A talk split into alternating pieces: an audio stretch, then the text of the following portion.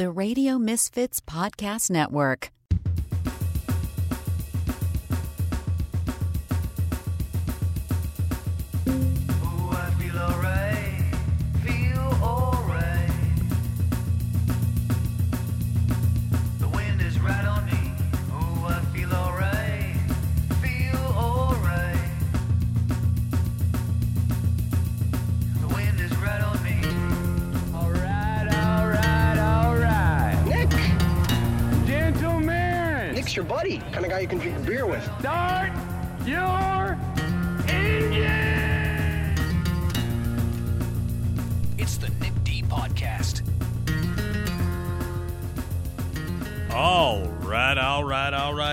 It's the Nick D podcast. How you doing, everybody? It's me, Nick DiGilio. I am your host.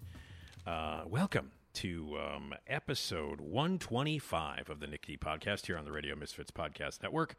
Uh, thank you for subscribing. Thank you for listening. Please spread the word, like us, review us, give us your feedback, rate, all that stuff. And check out all of the incredible podcasts that are available here at radiomisfits.com, including my second podcast, which is all about Saturday Night Live. It's called That Show Hasn't Been Funny in Years, an SNL podcast. New episode every Wednesday. You got to check it out, even if you're not an SNL fan.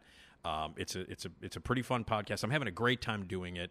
Uh, just sharing my incredible weird knowledge and uh, a lot of fun facts, behind the scenes stuff, interviews and uh, clips from Saturday Night Live. Everything Saturday Night Live. So make sure you check it out as well as the other really great podcast here at RadioMisfits.com.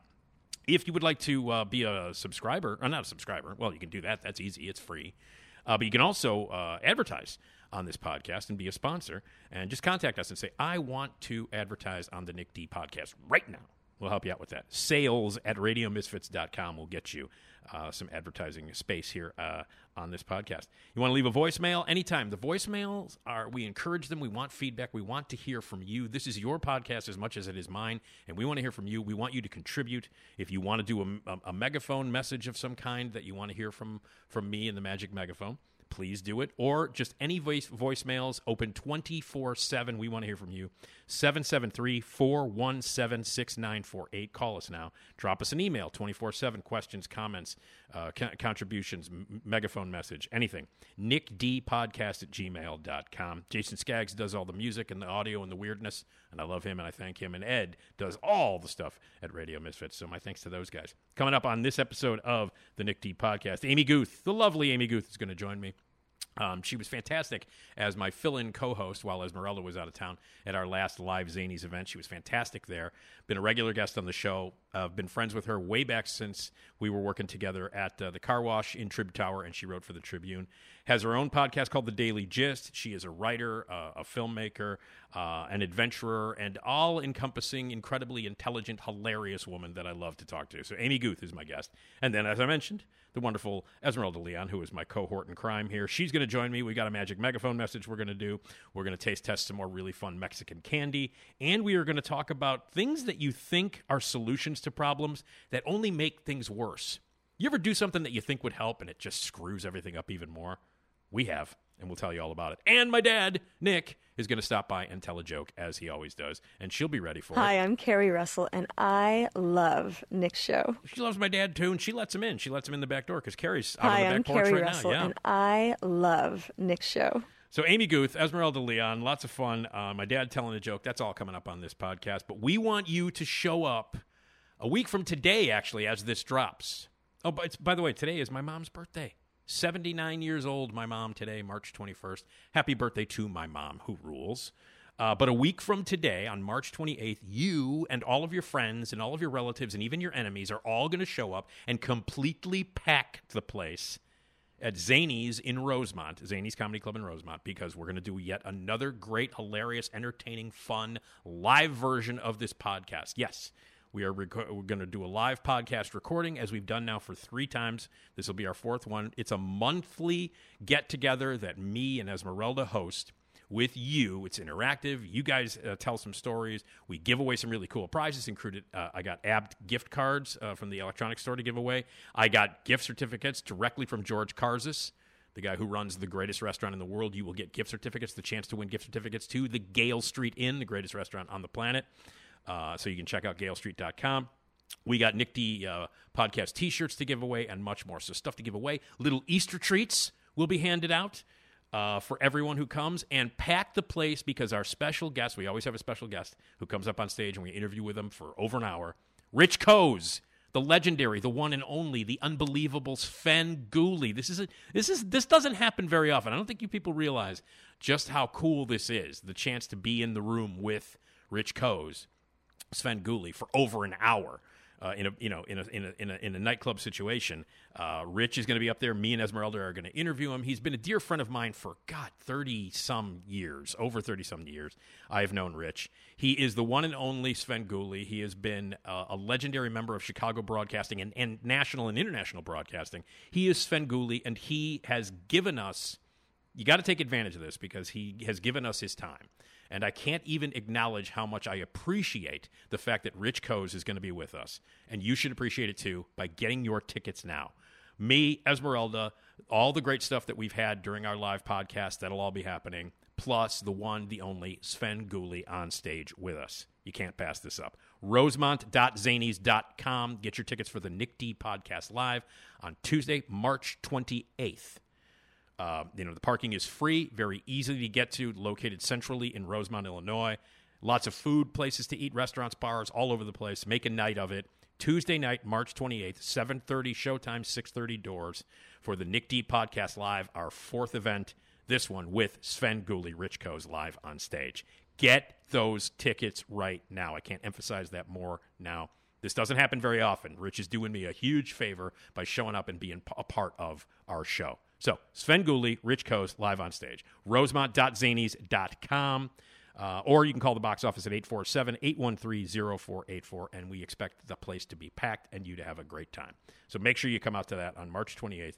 Uh, Svengoolie at Zanies in Rosemont. Rosemont.zanies.com. Get your tickets now. All right, it's going to be fun. Hi, I'm excited. Carrie Russell, so and excited. I love Nick's show. All right, my old friend, the great, the one, the only, the lovely Amy Guth. And she also says congratulations.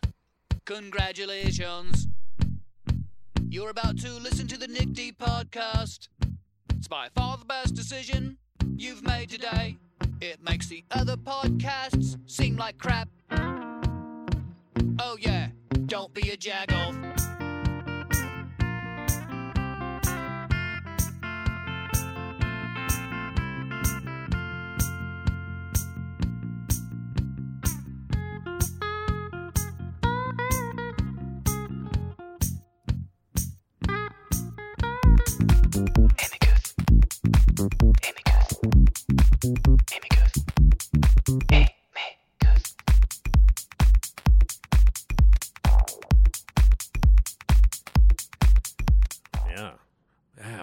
Reason, I need a, a glow stick, and uh, right now, isn't that? Isn't that? Does it feels like I should? Uh, and you know, and uh, and and Prodigy should be coming out. Uh, Totally.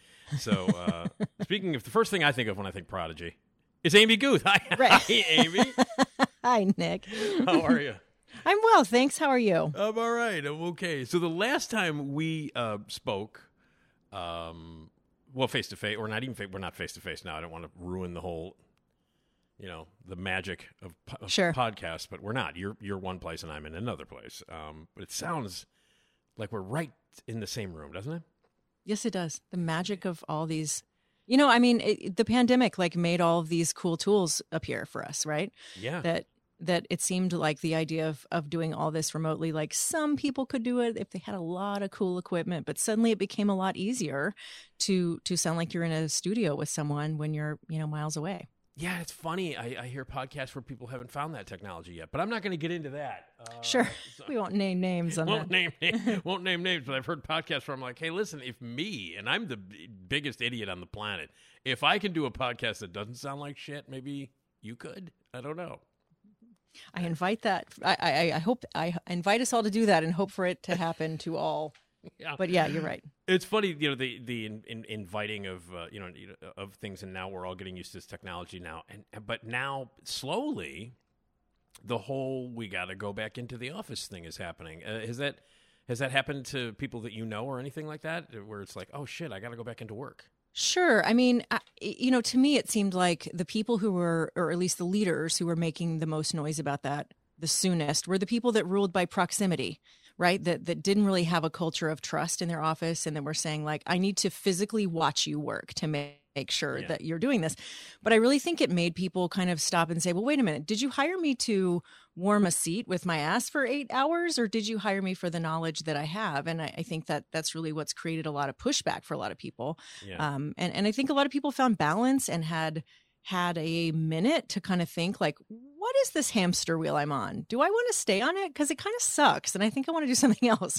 You know, I think that's really what was fueling a lot of the Great Resignation was a lot of people just kind of rethinking stuff. But but it was it was interesting to me, uh, like very traditional hierarchy kind of leaders tended to be the ones who were like, we're going back to the office because that's what happens. And I'm like, you know, ship sailed, friend. yeah. Like you can't unring a bell on some level. it's interesting because I I I um I appear um biweekly and sometimes more often on the Steve Cochran show. Mhm. Um, and he is on now on uh, weekday mornings, five thirty to nine on WLS AM eight ninety, the Big eighty nine. And I am the film critic uh, for his um, for his show, and uh, and every time I go in there, there's no one there. there's no one. Right. There's no one there. I mean, it's like the people that are on the air, and because they have three radio stations that they do. The Q101 is there, and WLS FM. And so the studios and you know are there, or people are in the studios, but like everything else is like a ghost town. Every time I go down there, and uh, and that seems to be the case everywhere. It's funny. Um, I have a friend. I will not obviously I will not name names, considering the story that I'm going to tell. But I have a friend who, since right before the pandemic, had not been going into the office um, uh, on any regular basis, and then not going into the office at all and working from home. Yeah. And now they've implemented this new rule that they have to be back in the office at least, uh, you know, uh, for a week, a month, Okay. you know, or or like uh, like three or four days a month. And unfortunately, It seems kind of arbitrary. Like it be does, doesn't it? It- yeah. yeah, it does. It doesn't. It? But here's the thing: like this person that I'm telling you this about uh, moved away, doesn't live in Chicago anymore, Yeah, there's that, right? And then now is like, well, shit. Now I because and so like is using an address for some. You know, I'm not going to get into this, but using an address, a Chicago address for the employment thing, Mm-hmm. and now has to fly in once a month to just Holy show up to just show up in this office for like three days to walk in and then fly back to where this person lives. And this person does not. It does. It's not a. It's not a close state where this person lives. It's a pretty good Wow. flight. So, Hmm. yeah. Yeah, we I don't have to worry about that. That per- yeah, right. We're just here working remotely. right. Not, I'm not getting paid, but hey, what the hell? Um. So anyway, uh, but yeah, isn't that weird? Like, oh, you got to come in, and so like my person is like the person that I know is like staying with family while they're here now. Yeah. Oh, interesting. That's so interesting. You know, I, I was I've been talking to a lot of people about that because I'm very interested in this topic, and and a couple of them said, you know what, I wasn't really opposed to to coming back to work and being in the office a few days a week, but now that I'm doing it, I realize that my productivity completely sucks because I'm spending all this time commuting, and I really like kind of built up this routine to do this really efficiently at home and I got hours of my day back and I'm kind of feeling resentful for giving them up again because I'm just not getting as much done and I I I think that's fair. And I also think that that might be indicative of a lot of people. You know, Yeah. for a lot of people, that's why people don't want to go back. That's why when I go into WLS on a Friday and then there's like nobody in any of the departments, I think it's Right. like because they're doing their job, they're doing it well, they got used to it. Get, the shit's getting done, so why not just stay home? Yeah. Yeah, I mean, I've really loved hearing from leaders who are who are like adapting to that and not trying to to be controlling about it.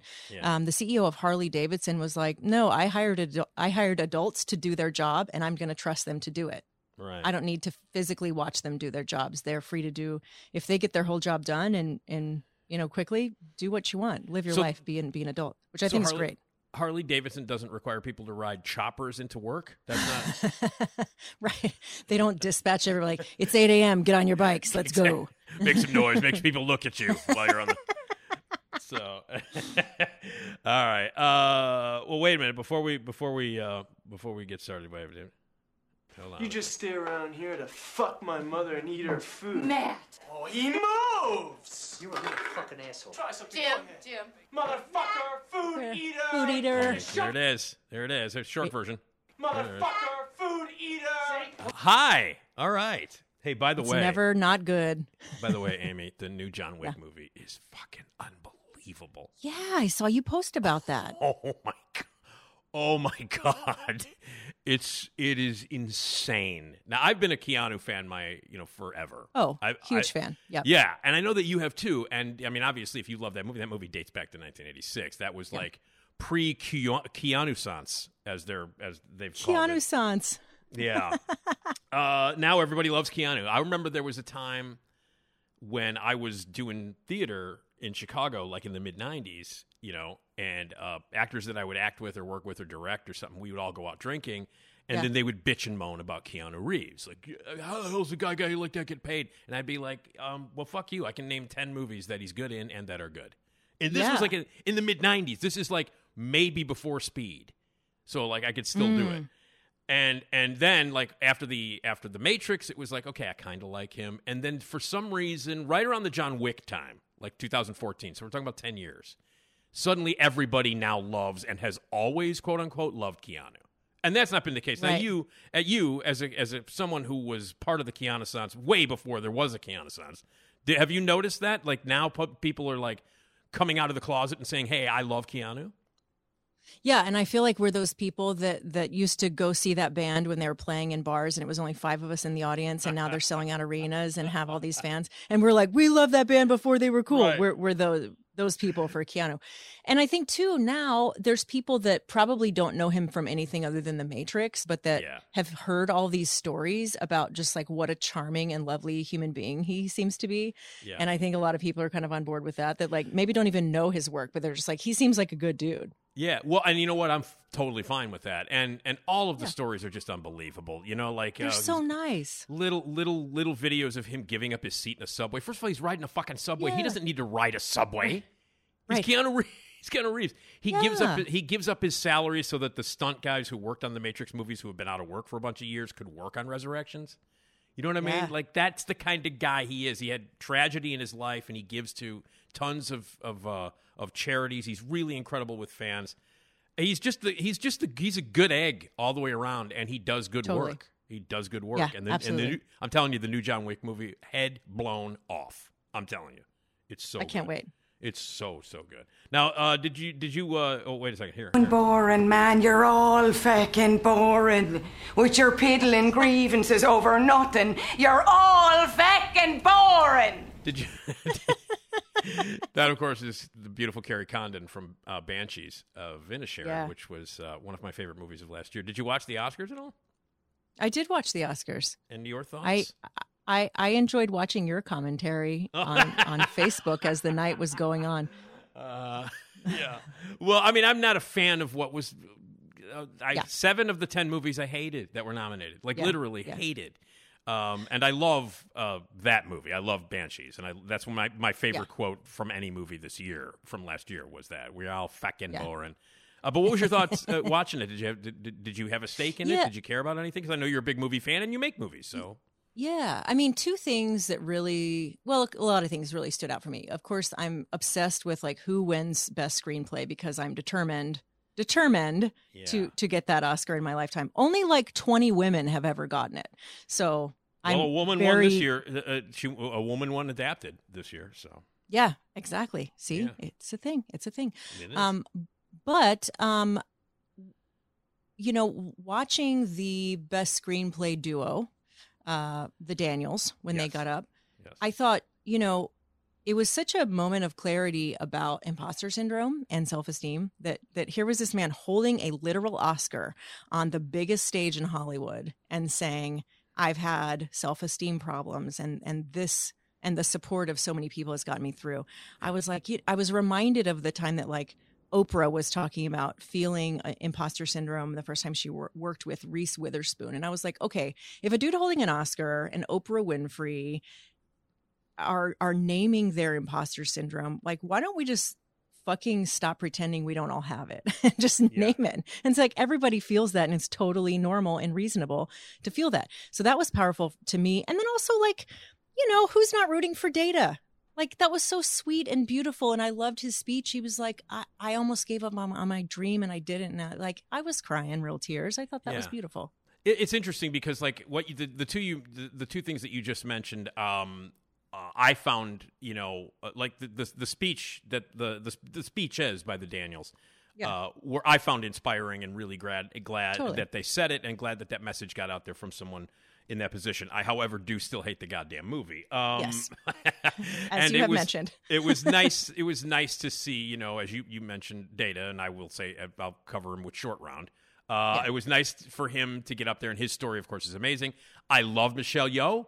I Yeah. love her to death. I, you know, I'm glad that she won. She's finally been awarded after like working in the business for 40 years. Yeah. And Jamie Lee Curtis was, Oh, it was, and was always awesome. will be the the hugest crush I've ever had um, in movies. Also, Felt- her Instagram is amazing right it- now. I know. I, I I follow her on all the all the all the social. She She's a- like photoshopped the Oscar into Laurie Strode's hand Right, from yeah. Halloween, and I was like, she's loving. She's having so much fun right now, She and it was great. And I loved Yeah. what Michelle Yeoh said about like if women, if anyone tells you you're past your prime, like fuck Yep. what they say. I loved that. I was like, yeah, absolutely feeling that too. and and it was great. And you know, Brendan Fraser's another guy who I'm Oh, a fan of, and and I actually really love the whale. I was rooting for Colin Farrell, but but I really love the whale. I'm in the minority on that. A lot of people hate it, but I thought he was great in it.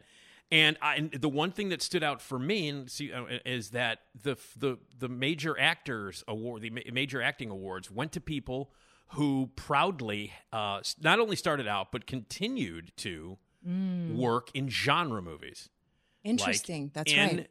kung fu movies or in comedies or in in uh, you know uh, in, in horror films. Um, th- so the genre movie people were represented uh, very well.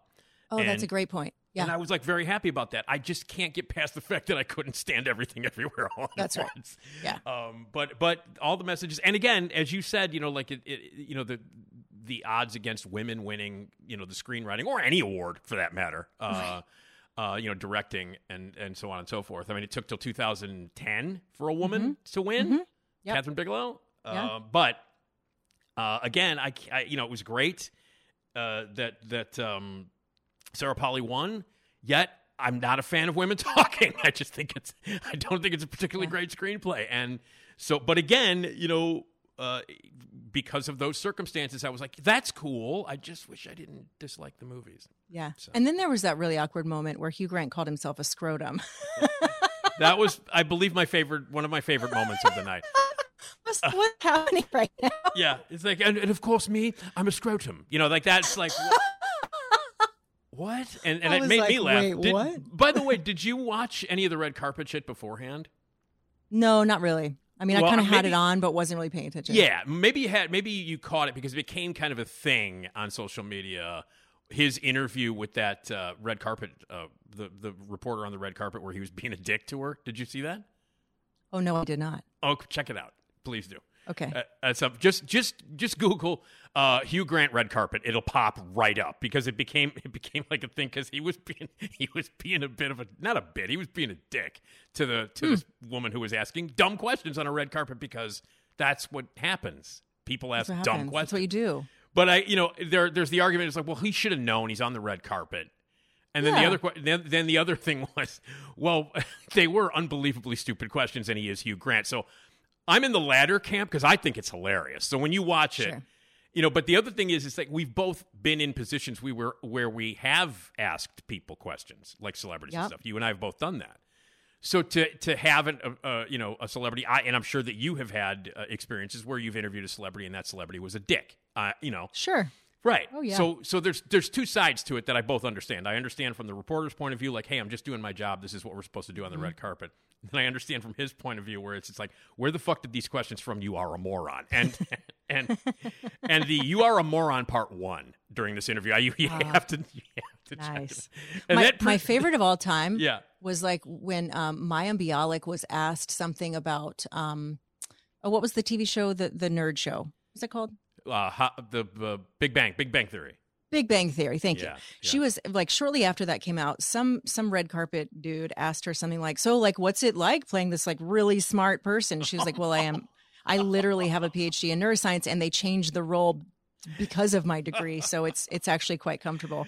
And it was just like Mike drop Yeah. bitch and like she just Yep. and she wasn't even a little bit snippy about it but i was Yeah. like wow that she said that without a bit of snark is remarkable I'm trying to remember what it was. Boy, this is a whole subtopic right here, Amy. Yeah. Is like like either like really memorable weird red carpet moments where uh, but I'm trying I remember someone oh god, someone asked Rashida Jones um a question not knowing that her father was Quincy Jones. Oh Jesus. So not knowing not knowing that she's black. Uh, and something about why are you always so tanned? Or, I'm not. oh, I'm that's not- right. It was the Screen Actors Guild Award, and someone was like, "You look like you've just come from vacation or something. You're so tan." And she was like, "Well, I'm ethnic." I remember I, I hadn't watched it, but that's one of the ones I caught up on on social media. I'm like, oh my god, oh, my god. How- I love this is one of my favorites because it involves Richard Harris and um and Richard Harris, by the way, Amy, as you probably know, uh, legendary in the world of storytelling. Um, There's one of the greatest theater stories of all time is the one that involved him and Peter O'Toole. Do you know the story? Uh, I don't. I don't know. Keep keep talking. Let me okay. see. Let me remind you. I'll just tell this quick quick story. Uh, by the way, we'll get to the topics that you. It's all good. gabbing here. Um, but anyway, so uh, the the story goes. The the quick story is Peter O'Toole told this. story. Actually, both of them have told this story on on talk shows years ago when they were obviously when they were both still alive. And obviously, as you know, Richard Harris and Peter O'Toole are both. They were both Irish drinkers, big time. Yeah. big, big, Yeah. big, big, big time. And they hung out a lot, and when they did, they were hellraisers. You know what I mean? Like they would go places and stay at pubs and knock shit over. And they they actually at one point I think bought a pub Sure. while they were while they were drinking. They were like, "We'll just buy the fucking place" because they didn't want to leave. so they so they bought the pub. so, That's that's baller moves right there. fucking a man. So um, so Richard Harris was telling the story where they were in a play together. Um, and there was a long period of time in the first act where neither of them were required to be on stage Okay. and then intermission. So they had like they were on stage, you know, uh, at the beginning of the play, and then there's a long section in the first act where they weren't there, and then a full intermission, and then they make an in, their their entrances very close together, about five minutes into the second act. Okay.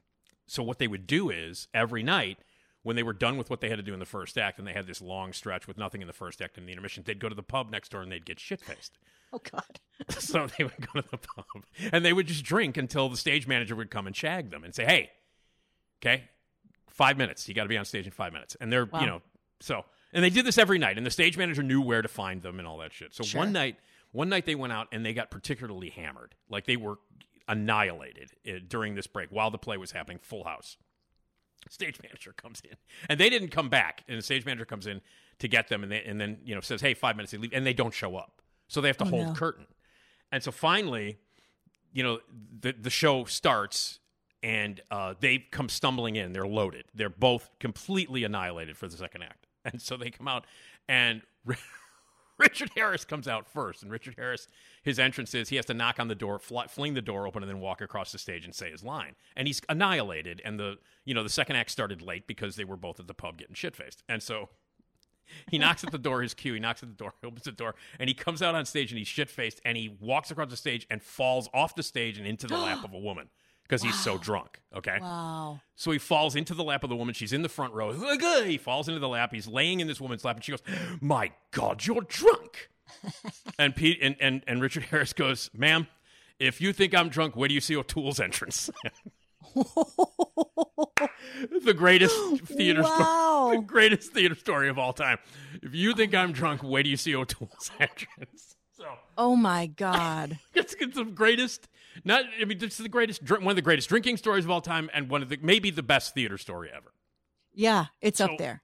So, at a red carpet in 1993, honoring the 92 movies, uh, that was the year that Unforgiven won Best Picture, and you know Hackman won Supporting Actor and all that stuff. And so, okay, Richard Harris is in Unforgiven, as you know. Yeah. Evidently, the woman that was interviewing didn't know that Oh dear. and goes, uh, you know, and ask him the questions. And Richard Harris, and I don't know whether he, because he spent a good bunch of years where he was sometimes on the wagon, sometimes off, sometimes on, sometimes off, you know. And I don't know whether, I think he was off at this point. so she's asking him a question, and she's like, well, um, it's so nice to see you. You're Richard Harris. You're a legend. And uh, do you, you know, the, the the basic stuff like do you does this ever wear off is it ever not exciting that kind of bullshit you know where it's like Yeah. well, yeah And so he's answering the questions dutifully, and then then then she says, "So, is there any movie at all that you're most interested in that you're rooting for this year?" So there's like Oh this- dear. and she he's in the goddamn movie, and so there's a Wow. long pause, and he just kind of looks at her, and he's like, "Are you serious?" And she's like, "Yeah." Have Have you seen the movies? Have you seen all the movies this year? And is there one that you're that you're rooting for? And he goes, "Are you are you are you are you having a piss?" You know? And she's like. She's like, no, I, I just, I'm curious. Did you, is there any movie that you're rooting for? He goes, well, um, unfor fucking given is what exactly what he said. Mine. I'm rooting then- for mine. And she goes, "Whoa, oh, oh, geez, I'm sorry. And he goes, you know, woman, I'm in the fucking movie. And he starts Oh my god. and then walks away. And all of it was beeped out. But I don't know if you can find that somewhere. But that was my favorite. That was one of my favorite red carpet moments ever.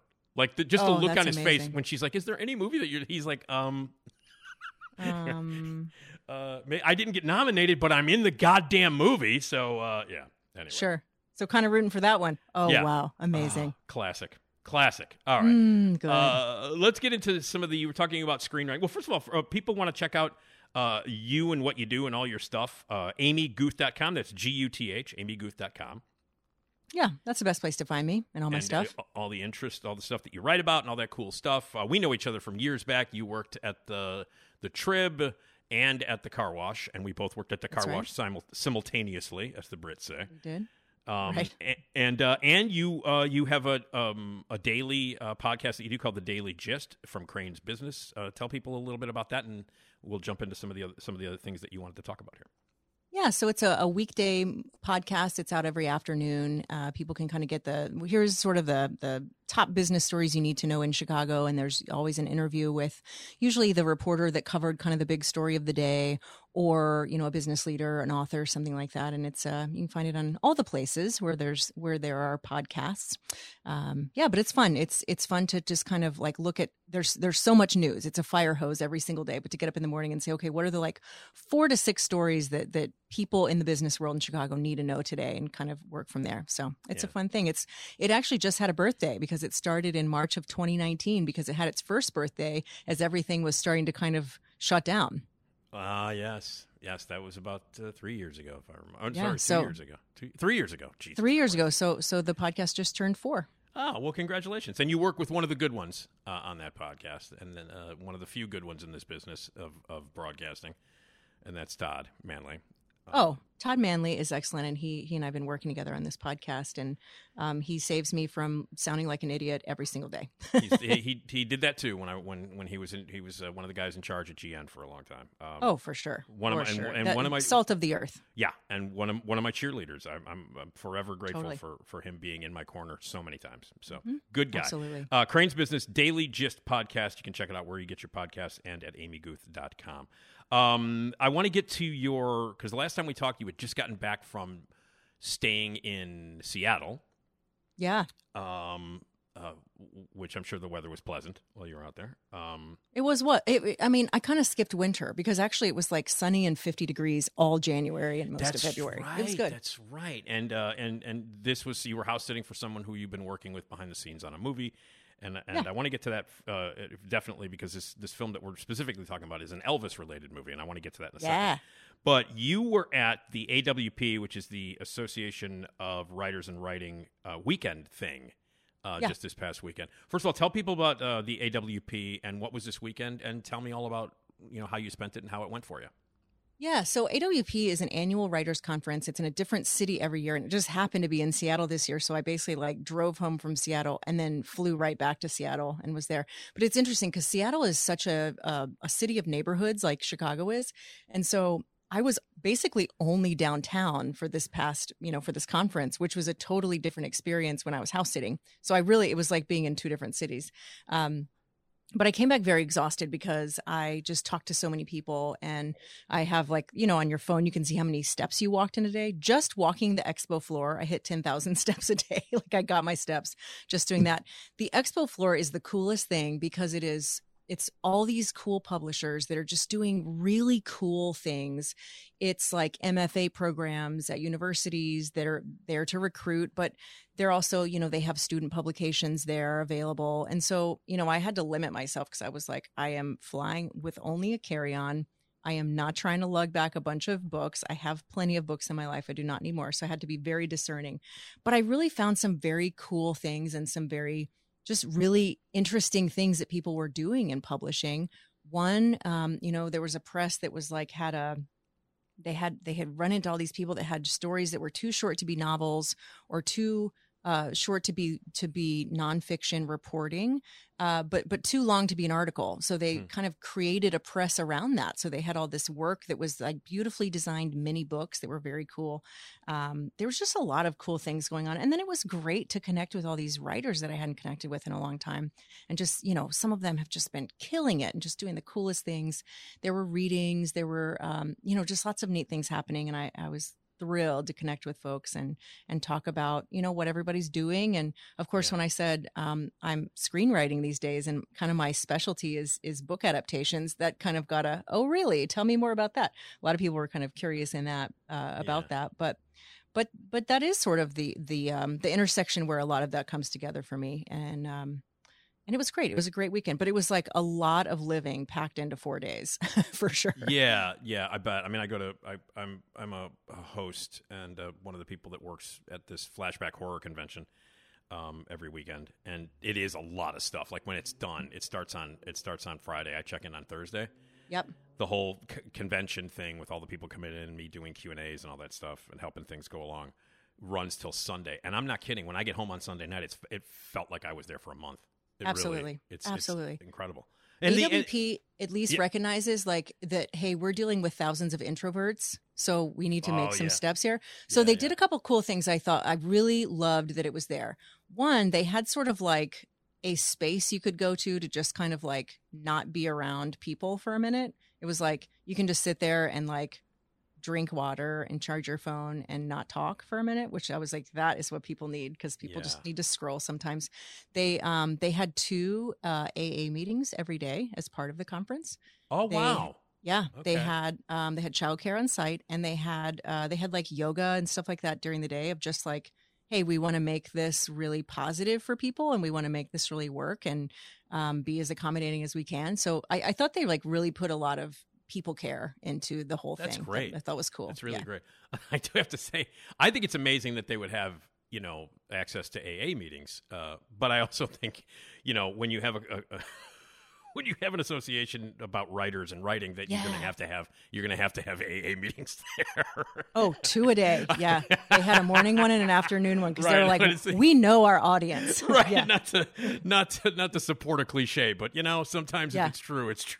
It's true. Yeah, that's exactly right. There was one day I was I met up with a friend and and um and we were like all you know all we just want to like meet up and talk and just catch up and we were so I decided like actually like just come sit in like uh, there's a cool bar in my hotel like come over here and but the the bar was packed by the time we got there so we we ended up just like sitting in the hotel lobby and talking but the bar spillover we were just sort of watching people and and he goes he said something like yeah alcohol is working really hard right now like Yeah. we're we're Yeah. watching it do a lot of work for people uh and yeah. you know i mean it's it was because it was like some folks that were like uh i'm away from my kids this is my one like Oh, i hell haven't been yeah. out in years i'm Hell going yeah. for it but it was Yeah. like a lot you know mixed No. bag and there was like a lot of younger folks there who were definitely there to party and you know right. but and um, no, no, no judgment. You know what I mean? Like, No, uh, you know, like I'm, I'm in recovery, and, and so like I get to see it a lot, and I, and I'm a lot more astute to it than I was, you know, when I was drinking. Like now I'm, Sure. I, I, I'm aware of it much more.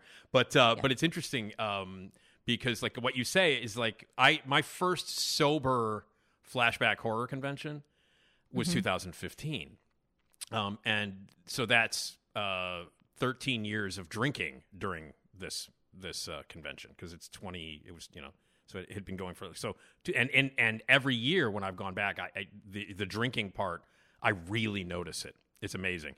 Um, you know, and, and, and I can imagine like, you know, you're at this AWP writers, uh, you know, get together and there's going to be a lot of people drinking, but you notice it more a little bit, you know, when you're in the, in the world of being sober and not drinking. Um, and speaking of which, which is something that you mentioned, you used to live near the river downtown.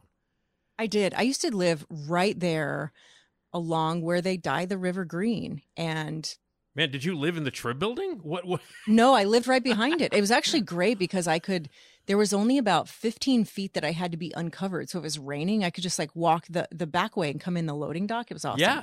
Yeah, yeah. So, so okay. Um, so, and and this is while you worked uh, for the Trib. You Yeah, worked- you- yeah, Oh, that's while so worked there. convenient. My God. You know, and everybody was like, "Oh, I would wouldn't have good boundaries if I lived so close to work." And I was like, "Mine were even better because I could like go home at lunch and Yeah. eat eat a sandwich, take off my shoes for a minute, do a load of laundry, and then go back to work and feel like I was on top of things. It was great. It was totally So- great. And, so- and part so- of that was like because I was working weird hours, like I didn't want to be on the train super late, right? Yeah. Um, it was great. I loved living That- down there. that's cool. That's cool. But no, but this you brought this up in the, you know the, we Yeah. we we commute we communicate bef- between visits to find out what we're going to talk about. Yeah. And uh, St. Patrick's Day was just Oh. this past weekend, and it's uh, of uh, you know a nightmare uh, uh, for everybody, Oh. even people who drink. Even when I was even when I was still a drinking man, I hated St. Patrick's Day. Yeah. And and wouldn't go out. Uh, I mean, I'd still drink. I just I just wouldn't go out. Just in the privacy of my own home. Right. exactly alone but i you know i Right. wouldn't i wouldn't go out but um you know you know and, and again like the, the the the people who come out on on st patrick's day and it's an old cliche but they are amateurs and it's Oh like yeah. the people who come out are like oh i've never tried jameson before i think i'll do 12 shots like no Yeah. you can't do that. Don't do that. Don't do that. Um, so i Yeah. you know it- There's it- a lot it- of that. it's much more apparent how fucking stupid people are on st patrick's day Oh, absolutely. I went on Friday night with St. Patrick's Day, just this past Friday night, and I went to go see because what everybody does on St. Patrick's Day. I went to go see a um, a 35 millimeter screening of the of the Warren Beatty political comedy Bulworth. That's what I did. As one does. That's what I did on St. Patrick's Day at the Gene Siskel Film Center downtown on on Lake near State, on State near Lake. Uh, and I took the I, I took the red line in because the blue line has construction. Oh, blah, blah, bless blah. you. So I took the red line in, and Oh. um, as I was coming in, it was as the you know the twenty something head to toe wearing green, Mm. Yep. you know that kind of stuff, loud, obnoxious people were getting ready to get loaded because it was Yep. the movie was at eight thirty and I was going down around seven, and there was a long discussion that people were having about uh, you know restoring freedom and power back to Northern Ireland. But they mixed it with a conversation about how much they thought H.P. Lovecraft was so overrated. So um, that was the, was the conversation. Wow. It felt like an H.P. Lovecraft conversation. We were in a tunnel too, and I was like, "What?" Uh, so, but having lived near Yeah. the river, right on the river, where of course every you know week before St. Patrick's Day or on St. Patrick's Day they dye the river, and the drunks come down to watch. Are, have you you've witnessed a lot? I would imagine you've witnessed a lot of crazy Yes. crap. And there's also an Irish bar right there. At least there was at the time, like right there at the bend in the river. So there was also spillover from that. And and the days leading up to St. Patrick's Day, they would start building tents because they knew this party was going to just take over the land. But I had I was on like the ground floor, and so my window, like right there, there was like a little, you know, grassy area and shrubs and crap like that that the building maintained. And and I I get up that morning and it's pretty early, you know, and and Ugh. like it it's still a ways before the river's going to be dyed. And I get up and I'm just making coffee and I turn around and there's this woman in a shamrock bikini top and and green glitter shorts and like a top hat and green boots peeing in the the bushes and like falling over and peeing on her own hands basically and because she just can't get it together and i like and I had cracked the window because it was nice that year and i was like hey what are you doing she was i'm a slutty leprechaun what are you doing i was like i I didn't ask what you are. I just, I was like kind of hoping you wouldn't pee in my yard.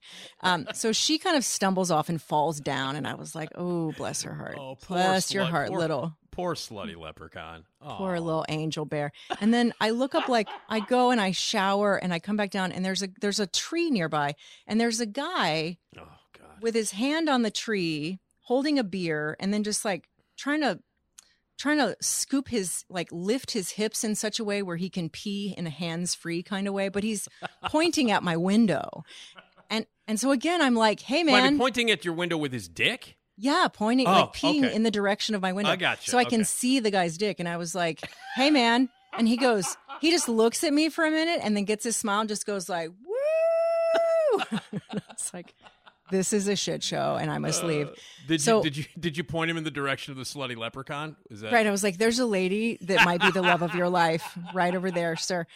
And and I had to get up to Lincoln Park that that this particular day. Oh, But I was like, God. oh, I'm never gonna get a cab. And I'm very Liz Lemon about this. Like, remember the St. Patrick's Day episode from Thirty Rock? She Yeah. wore orange that day, Right, or right. you know, like I make a point to wear nothing green. Right, And I was right. trying, and I like ran out of time, or I had misjudged my time or something. And I was like, shit, I gotta get, I gotta take a cab. So I'm trying to get a cab, and nobody is stopping. And I've seen people throwing up out of cabs, and it's just, just a shit show down there. There's a woman, a pregnant woman, walks by with a green shirt on that says, "Today I'm drinking for two. And I'm like, this is, this Oh is my m- the worst place in the world, and I need to exit immediately. Finally, this cab stops, and he goes. I'm picking you up because you're not wearing green and you're standing, so I think you're okay. That's right, sir. That's exactly right. That was such a good 30 Rock episode. And I love the part where she's like, watch this. And she hangs her head out the window. She just goes, Megan. And every woman looks Ah, up. right. oh, but it was am- like every year it was such a I shit show when I lived on there. And people would like pass out. I mean, I would le- like late in the evening, I'd go out and someone would just be like laying in the Yeah. that little river walk area, just passed out. Like I would, it was you a know, shit show. uh, as you know, uh, because you and I both had uh, uh, time slots uh, on the car wash on Saturday Yeah. nights. That's right. Um, as you know, sometimes my I can't remember what I would take the train down uh, on Saturdays to do my to, to do my show, uh, and the walk from the train to the Tribune building on those days when they on the day on the yearly day when they would dye the river was unbelievable because I would come Oh, down yeah. around five ish e- in the evening, and by this point people have been drinking for probably twelve hours or ten Yeah. hours. Yeah. And it was like walking through. It was like the day. It was like the TV movie the day after. You know, I felt like Oh, yeah. I felt like Jason Robards walking through the remains of the world of the world. People just laying on the, you know, it was unbelievable. And the CTA loaded with people who were passed out and puking everywhere. Oh yeah. It's It was, unbelievable. it was I- unbelievable. Do you remember how I used to live tweet my walk home? Because Saturday night I Oh, would leave yeah. the station at like Yeah, 2 a.m. yeah. completely sober Yeah. as all those bars were getting out and people were just bananas. But it was always delightful on the Saturday night of Halloween because that was uh-huh. like little Bo Peep has just walked into a building and a gladiator has picked her up out of the gutter and like it was just it was a hot mess. But It- the one that was always like really spectacular to sit in the showcase studio on Michigan Avenue at WGN and watch was T Box. Remember that? It was like the holiday themed drinking thing. Oh, That would yeah. like it's up in Wrigleyville, but it trickles down downtown. And then one one year there was like a West Loop thing, and I just remember I got on the air, my, the show started, and there was like a Santa in an undershirt and suspenders, but the Santa pants and the hat, and and like a woman dressed as a as a reindeer. Like having a huge argument, but they were wasted and they didn't know what they were fighting about, kind of that level, Yeah. leaning against the glass. And I just remember she like kept wiping her nose, but she had like reindeer makeup on. And so she's just like wiping this makeup all over herself. And finally, on the commercial break, you know, for, for those who remember that studio, we had the ability to talk to people outside. Yeah. And I finally just hit that button. I was like, "Hey guys, I'm I'm in here and I can see you. I just I just want to let you know that it's gonna gonna be okay." And Yeah. they just sort of like stumble Huh? away. Where's that? Is Oof. it the voice from? Is that the voice of God? Because anytime you would turn that speaker on and go, "Hey," people Yeah. would freak out, and I would Oh, do it. On, I would do it on purpose because I hated that studio. I did not like doing the show from the studio. I preferred either upstairs or in the back. That was where I preferred. Uh, but when I did do this, but I did like I, I would do the show from the showcase studio um, every once in a while, uh, pretty regularly at, at sometimes. And I can't tell you the number of times like I, I would do, I would do the show like when they would have the fireworks on the 3rd Mhm. of July, and the people like after the fireworks, just watching Michigan Avenue slowly, people walking north on Michigan Avenue, just the drunker Oh, they yeah. got. Uh, and I remember one night I'm I'm doing this, and like people would come up, and as you know, you did your show from from the showcase studio a lot. Mm-hmm. They would people would come up and like lick the glass and, and Oh, shit. yeah. And I'm like, you have no idea what was just No on idea. there. You know, no idea. You know, I had uh, flashers all the time. Oh yeah, yeah. I'm, there was I, always some gross man in sweatpants who would like whip his junk out and Yeah. wiggle it at me, and I was like, "You don't want to lick that glass. You Yeah. know what was just there." Exactly. This guy put his junk on the glass, and that's where your tongue is now. And Right, I remember don't one guy. I I saw this guy running from what it looked like the the bridge. Okay. Okay. Across Pioneer Court. Okay. Uh, at like full on speed. You know what I mean? This guy is he's Tom Cruise in it. You know what I mean? Like Yeah. he's running. And I'm looking and I'm like, I don't think this guy realizes that this is glass. I think he thinks he can run up here and grab a mic. Oh no. and in f- like without Oh. hands at his side, running Oh. as fast as any human I've ever seen. Boom! Like right off the glass, like smash into the glass, uh, and it just hit the ground and right on his back and was out like a light, and left an imprint of his face on the glass, like you could see. and his friends were there because they they kind of beat him. You know, they walked up to the they got up there in, into the glass first, and they were of course you know as people are, want to do. You know, they start banging Yeah. on the glass and yelling, yeah.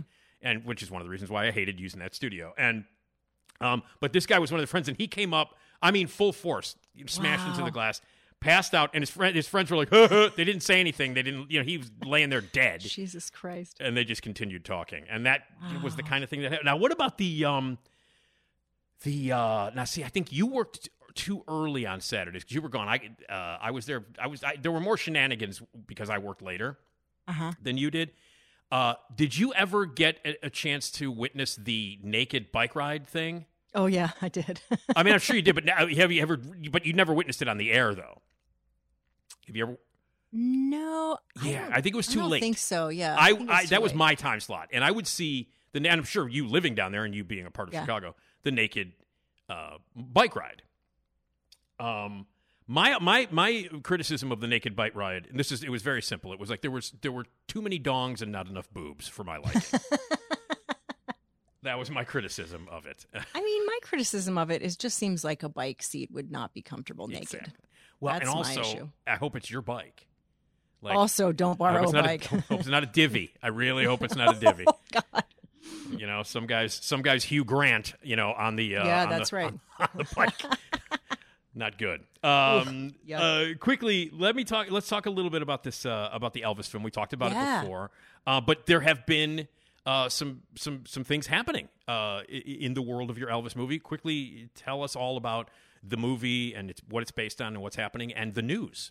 Yeah, so it is based on. Uh, so Pam Mandel is a, a she's an author. I partnered with her to write the screenplay adaptation of her memoir. Uh, it's called The Same River Twice, and she then wrote another script. She's a travel writer, so this is a story of her traveling in Alaska, where she met an Elvis impersonator in Skagway, Alaska, Yeah. and she wrote that into a screenplay. And it's very funny, and it's like this. It's a really like surprisingly wholesome script. We are actually just talking about that, like, huh considering that both of us swear a lot like this is a very wholesome script. Right. um anyway so so she she meets this elvis impersonator and he has all this wisdom and then kind of meets up with him again down the road.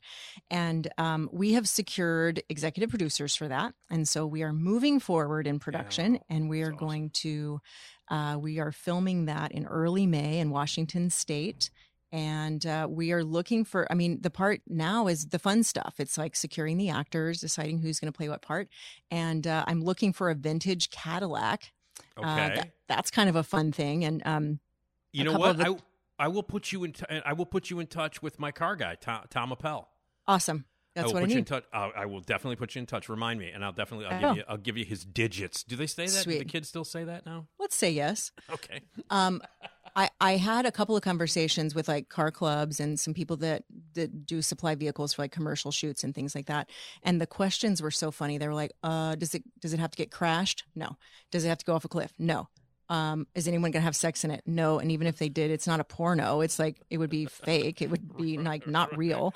Um, is there gonna be fake blood in it? No. Will there be animals in it? No. Is it does it need to be painted? No. Are you sure it doesn't need to be crashed? Like all the, I mean, fair questions, right? If I had like absolutely. a sweet 72 caddy, I would probably ask the same questions. Yeah. But like at, the only thing that needs to happen to it, it needs to be driven, and at some point, someone needs to to be wiping it gently with a cloth as if it just came out of a car wash. It doesn't even have to go through the car wash. Um, so it, it'll be very simple. But the Elvis drives this this awesome big land yacht of a of a Cadillac. So Yeah. so I'm on the hunt for one uh, to to have in Washington State for that for that shoot. But I'm really psyched for it. It's going to be really exciting. That's great. I'm so I'm so happy for you. Uh, Thank you. That's really great. You you know, uh, uh, getting into the getting into the world of film and screenwriting and then making movies. Um, are you are you are you used to it now? Is it is it uh, have you gotten completely used to it? Like, because I know because it was new to you for a while. Yeah. Um, how does that feel now? How does it feel getting into and doing this stuff now? it's opened my uh, storytelling eyes i think now because when i think when i think about a story i kind of go ooh would this be an article or is this a screenplay is this a movie? Is this a book? What is this? So I, the first thing I kind of do when I have an idea of something I want to write about now is decide where it goes. But once I decide it's a screenplay, I think it's so fun. I think screenwriting is delightfully fun, and I think a lot of I, we've discussed this, like a lot of tools that I got in from working in the newsroom on deadline, in chaos, things like yeah. that. Having to structure something really quickly to make the story make sense. I think that translates really well to screenplay. Um, so I, I I love that medium. I love to write in screenplays. I love the challenge of everything must be visual. Yeah. Um, I think that's the part that that most writers coming into screenwriting kind of struggle with. You can't say, you know, Nick looked out the window and realized. You just you can't say realize because that's an internal process. You have to, you know, put it Ah, all in the visual way. So it's fun to kind of think about how that how things look, and and I, I really enjoy uh, adapting stories from from books and articles into into screenplays. And um, i didn't write this one. I'm just producing it but it's such a fun story and it's super fun. Like as soon as you say elvis people are excited. Like when i was do when i was out there i was like doing some location scouting and, and one kind of place that we needed i walked in started talking to this woman. And, and as soon as i said elvis she was like oh elvis right? Like not not it, it- it's an elvis impersonator in like the character is an elvis impersonator. It's not an actor trying trying to play elvis Yeah, but so right. it's kind of layers on layers kind of meta there but um, i think it's going to be super fun and it's fun to you know get into the casting part and all that too Yeah, that, that's going to be fun. It's going to be. So, what are you going to do? Uh, you know, I mean, are you going to stay at a place in May uh, when you when you go to Washington, or do you have a place all lined up? I mean, that's because that's going to be an extensive amount of time, right? Or, or, or Yeah, yeah. So um, it, it'll be interesting to see like who is who from the Chicago contingent will be. I mean, the the production company Potenza Productions, um, they are based here in Chicago. The director and um, cinematographer based in Chicago. So at least three of us will be coming from Chicago. Um, we'll see where we, if we get our you know crew from uh, casting crew from LA or from Seattle or if there's Chicago people. There's a lot of people we're kind of looking at and talking with. So yeah. so I think it'll be kind of a mishmash, but um, we'll we'll be in hotels and Yeah. and whatnot. I mean, there's uh, this one town that we'll be primarily filming in. I think there is one hotel, one, Okay. and I think we will take it over. Yeah. Well, that's great. Uh, congratulations on that. I'm so Thank you. excited. You, got to keep me posted on everything. We're only about a month and a half away. Uh, I know. that. It's- so that's exciting. I got to hustle on that Cadillac. Yeah, Hope your guy and- can help me. exactly. and, I, I, and I, I'm, I'm- yeah, no, seriously, I will give you Tom's. I'll give you Tom's info, and you talk to him because he knows people everywhere in the car business. Sweet. um, and he knows people with vintage cars and all kinds Awesome. of cool stuff. So it'll, it'll it'll it'll be good. Well, Amy, listen, it already we're already out of time. I can't believe this. Jesus Christ! Every time I talk to you, it's like, you know, the time flies by because you're so awesome. Flies. So. Because you're so Oh. awesome. Because Oh, we enjoy on. talking to each other. That's what it is. Oh, well, you know why? Because we because of this. Motherfucker, food eater! That's what it is. That's what it is. Exactly what it is. And by the way, neither of us are this. Boring, man, you're all fucking boring. With your piddling grievances over nothing, you're all fucking boring. Right. All right. Uh, the Daily Gist podcast from Crain's Business. That's uh, Amy. You can hear that every day. And check out Amy Guth, G U T H, amyguth.com for more info. Uh, we'll, uh, I will talk to you probably in just a couple of minutes just to, to book our next time together. Awesome. All right. Amy Guth, you're the best. Thank you so much for uh, for being on the part of the podcast. And, uh, and I'll talk to you soon, okay? Thank you so much. Always a pleasure. There you go. That's the uh, that's the great Amy Guth, uh, and uh, and uh, yeah, you can check her out at amyguth.com. All right, let's get to uh, another lovely woman, the Esmeralda Leon. Esmeralda. Yeah. Esmeralda Leon. Yeah. Esma. I'm talking about that Esma. Esmeralda lay home. Yeah. Esmeralda. Yeah, yeah. Esmeralda lay. Yeah, yeah. Get yourself some asthma. Love me some asthma. Esmeralda lay. Yeah. Esmeralda. Yeah. Esmeralda. Esmeralda Leon. That's her theme. That means she's here. Hi, Esmeralda. Hello. How are you? I am good. How are you? I'm all right. You know how Oh, it is. you know. Good to know. Yeah. Good to know that you're good. So, uh, you went to Joliet this past weekend celebrating your uh, your brother's birthday. I did. Yeah. How'd Uh, that go? Was that fun? Yeah, it was fine. We didn't we didn't do anything. It was just me showing up. Uh, Well, that's which is usually enough. how it is. Isn't we that just, just yeah. that's gift enough right there. They should just be Exactly. happy that Uh, we did uh, sit around and uh, I watched Highlander, the original. and yes, Oh, it's good. It's so. and I watched we watched Pinocchio, the new. Uh, the Robert Zemeckis one with Tom Hanks, or No. the Guillermo del Toro animated. the one? Guillermo del Toro. Oh one. yeah, huh? Yeah, yeah. it was really good, It's so good. So Very frightening, so good. but very yeah, good. man. He's not afraid. You know, Guillermo del Toro's not afraid to scare kids, man, and I, that's one of the things I like about him. Also, that you know, in the beginning, that uh, that damn Pinocchio, he was a bit. I was like, you need to get that kid in check. yeah, no, he's a little jagoff. But that's the thing. That's the thing is that, that a lot of the adaptations of that story don't really concentrate on what a little jagoff Pinocchio is because he is. Yeah. Yeah. Uh, and Although Del I do love that he's just like, what is like he has no clue what anything is. Right. Right. It's like, right, you are made from a pine tree. It Mhm. was funny because I love my favorite. Uh, you know, I mean, I thought it was brilliant. And it won the Oscar for best animated feature. Um, Yeah. just at the Academy Awards a couple of weeks ago. But um, but what I one of the things that I loved about it was the creation of Pinocchio because like in this version of Pinocchio, Geppetto is shit faced when he when he Yeah. It's like, so sad. sad. It is. He's sad. His son is gone. He's shit faced, and he just, you know, and that's why Pinocchio turns out so weird looking, you know, because he was loaded when he made him. Yeah, yes, and like, I mean, I I gave him props because I'm like, that's pretty good for being just wasted out of Yeah. your mind. Yeah, no, no. I mean, Um, it, yeah, but it He made funny. him like wavy hair. He did. Yeah, beautiful stuff. And it's all you know that that whole thing. That's that is you know that stop motion animation, man. I mean that takes Yeah. a lot of time. Those are little teeny little figures that have to be moved. You know, they take a picture, move, take a picture.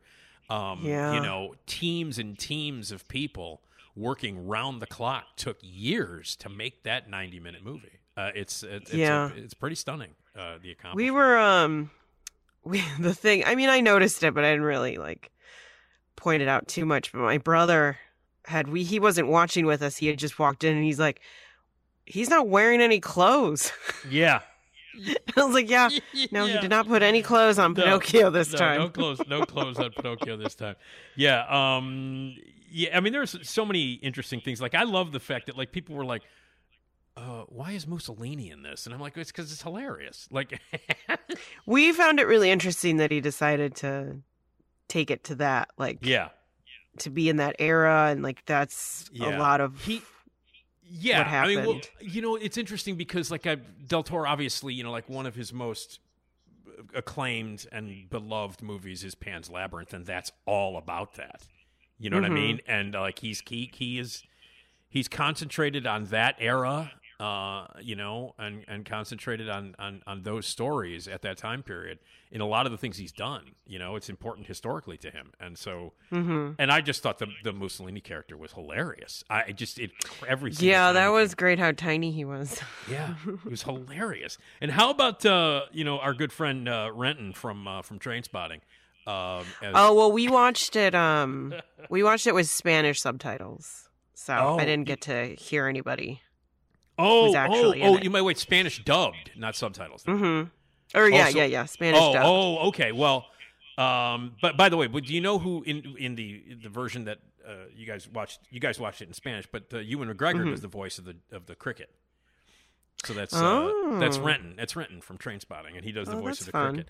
Uh, and you know the monkey that shows up there. Mhm. That monkey, the voice, and that, by the way, is not going to be interpreted to to Spanish because that's just you know like a monkey sounds. So they're not going to Yeah, like. yeah. Well, that's Cate Blanchett. wow. Okay. Well, she was in. Uh, she, Interesting. she was in Nightmare Alley, you know, uh, last year or two years ago. Sure. And she You're was like, like, "Can and- you and do a Del- voice?" Yeah, and Del Sure, Toro's like, the hey, monkey. Yeah, and he's like, hey, you want to do the monkey voice? She's like, yeah, that'd be awesome. Nobody will know it was her. You know, That's Ti- Tilda Swinton is the t- are the two death spirits. That was Tilda Swinton. Mm. Um, so when That you, makes if you, sense. If you watch it again, like um, you know, with, with, the actual uh, English uh, version of it, um, Yeah. it's fun to it's fun to hear those voices. But yeah, that monkey that you heard, regardless of whether it was the Spanish version or the English version, Uh, Yeah. that That's that's Cate that's, that's Cate Cool. Blanchett. Just going. That's "Ah, fun. rah, bleh." That's that's Cate. Blanchett. and you know that says a lot about how much people love Ewan McGregor because you know, like two-time Oscar winner Cate Blanchett is going to do an indecipherable monkey. In, in the movie. That's how much they like working with. I'm glad you saw it. I'm glad. Did you? Did your family like it? Did your folks and everybody like it? Yeah, it was good. They liked Yeah. it too. Yeah, it's great. It's I think it's one of the best versions of that uh, of that story. One of the very best versions of it. Seriously, I actually think it's second only to the original 1940 Disney version of it. Oh. Um, I really love it. So anyway, well, that's cool. All right. Well, uh, you know who would say that? You know, yeah, man. Oh yeah, yeah. Oh yeah. uh oh. Hi, I'm Carrie Russell, and Oh. I love Nick Show. Oh, Carrie, Carrie's Oh. wearing, Carrie's got a strap around her face, and she's wearing a very long nose because she lied. I guess. Hi, I'm Carrie Russell. Oh, and wow. I love Nick Show. All right, Carrie, don't lie. Hi, I'm. Carrie All Russell, right. and I Okay. love Nick Show. Yeah. Just got a whole bag of tricks. One of the very few things that won an Oscar uh, a couple of weeks ago that I was happy about. Um, Yeah. was, the, was your was the Pinocchio. I was not happy that this did not. And win. boring, man, you're all fucking boring. With your piddling grievances over nothing, you're all fucking boring. I I love that's one of my favorite moments in the entire movie. She's just so fed up with these idiots. You know what I mean? Yeah. So anyway, all right, cool. Well, we've got um, a magic megaphone that we're going to get to. We've got some Mexican candy, and you picked out a couple of uh, pieces of Mexican candy, Mm-hmm. uh, and I'm very excited to taste these. Um, one of them is called Cranky Snow, and I asked you if indeed that was Yes. cocaine, but it doesn't seem to be cocaine. It's too uh solid. Yeah, It's solidified cocaine. it's you know. solidified cocaine. It's rock. It's we're supposed to smoke it. It's like crack. Right. That's what it is. uh, so we've got that, and uh, we'll talk about much. And my dad's going to stop by and tell a joke, and uh, and uh, Very he nice. he will do that. And my dad will also tell jokes with Rich Koz. And my dad is like Very so excited. exciting. My dad is so excited. For those who might not know it, and you should know it because I've mentioned it a bunch of times, and you should have ordered your tickets. Do not wait to order your tickets. These these I think these tickets are going to go pretty fast because Rich Koz, Sven Gooley himself, is going to be live with you in Zanies at Rosemont. Me and Esmeralda are the hosts. It's the Nick D Live podcast number four. Tuesday, March 28th, 7.30 showtime. Doors open at 6.30. Tickets are on sale now. We'll have great giveaways and prizes. I've got uh, gift uh, certificates from for dinner at the greatest restaurant on the planet, the Gale Street Inn. George gave them to me over the weekend. We went to Gale Street Inn to celebrate my mom's birthday over the weekend. Very nice. My mom's birthday is, in fact, today, March 25th. Oh, happy birthday, Yes, Mom. my mom's birthday. We had a great meal, uh, and uh, it was a it was a fun time. And George, of course, could not be kinder, and everybody who works it. It's just the best. And now it's kind of getting back. It, there's a, kind of a, a a normal kind of feel getting back to to the restaurant world and to Mm-hmm. Gale Street. You know, there were there were there was a nice. You know, there's you know, it's starting to fill up a little bit more, and they're opening up a little more. You know, they were being you know, good. George, George was George was very strict about following the guidelines and making sure everybody was safe and felt comfortable. You know, during the COVID period. And so they're slowly reopening the bar and the tables and the other rooms and stuff like that. And and it felt almost normal and and you know perfect. Um, that's so it was good. great. It was great. We had a great time, and he's like, "Here's some gift certificates to give away." So we have gift certificates to the greatest restaurant on the planet to give away. Abt Electronics. Um, Steve at Abt Electronics Shapiro is so kind and big fan of me and the show, and he gave some Abt Electronics stuff to give away. We also have the last of our T-shirts to give away. So uh, the last of the Nick D podcast T-shirts, collector's items. We'll give those away as well. We're going to do some trivia, and uh, we'll have some big laughs. My dad's going to get up and tell the jokes uh, with Rich Koz, and then Svengoolie is going to be there. Um, and uh, he, I, I want you to know that it's going to be his alter ego, Mhm. uh, Rich Koz, the alter ego of, uh, of him. But we will be mentioning this several times. Oh, uh, of course. during the- so, uh, but yeah, but I couldn't be more excited. I couldn't be. This is a big deal. You know, Rich has taken time out of his schedule to just show up uh, and be there for you and for me and for everybody at Zanies. Uh, this is a big deal. This is guy is a legend, and you really, if you've never talked to Rich, or if you've never seen him, or if you've never seen him interviewed for an extended period of time, because he's going to be on stage with us for well over an. He's going to be on stage with us for well over an hour.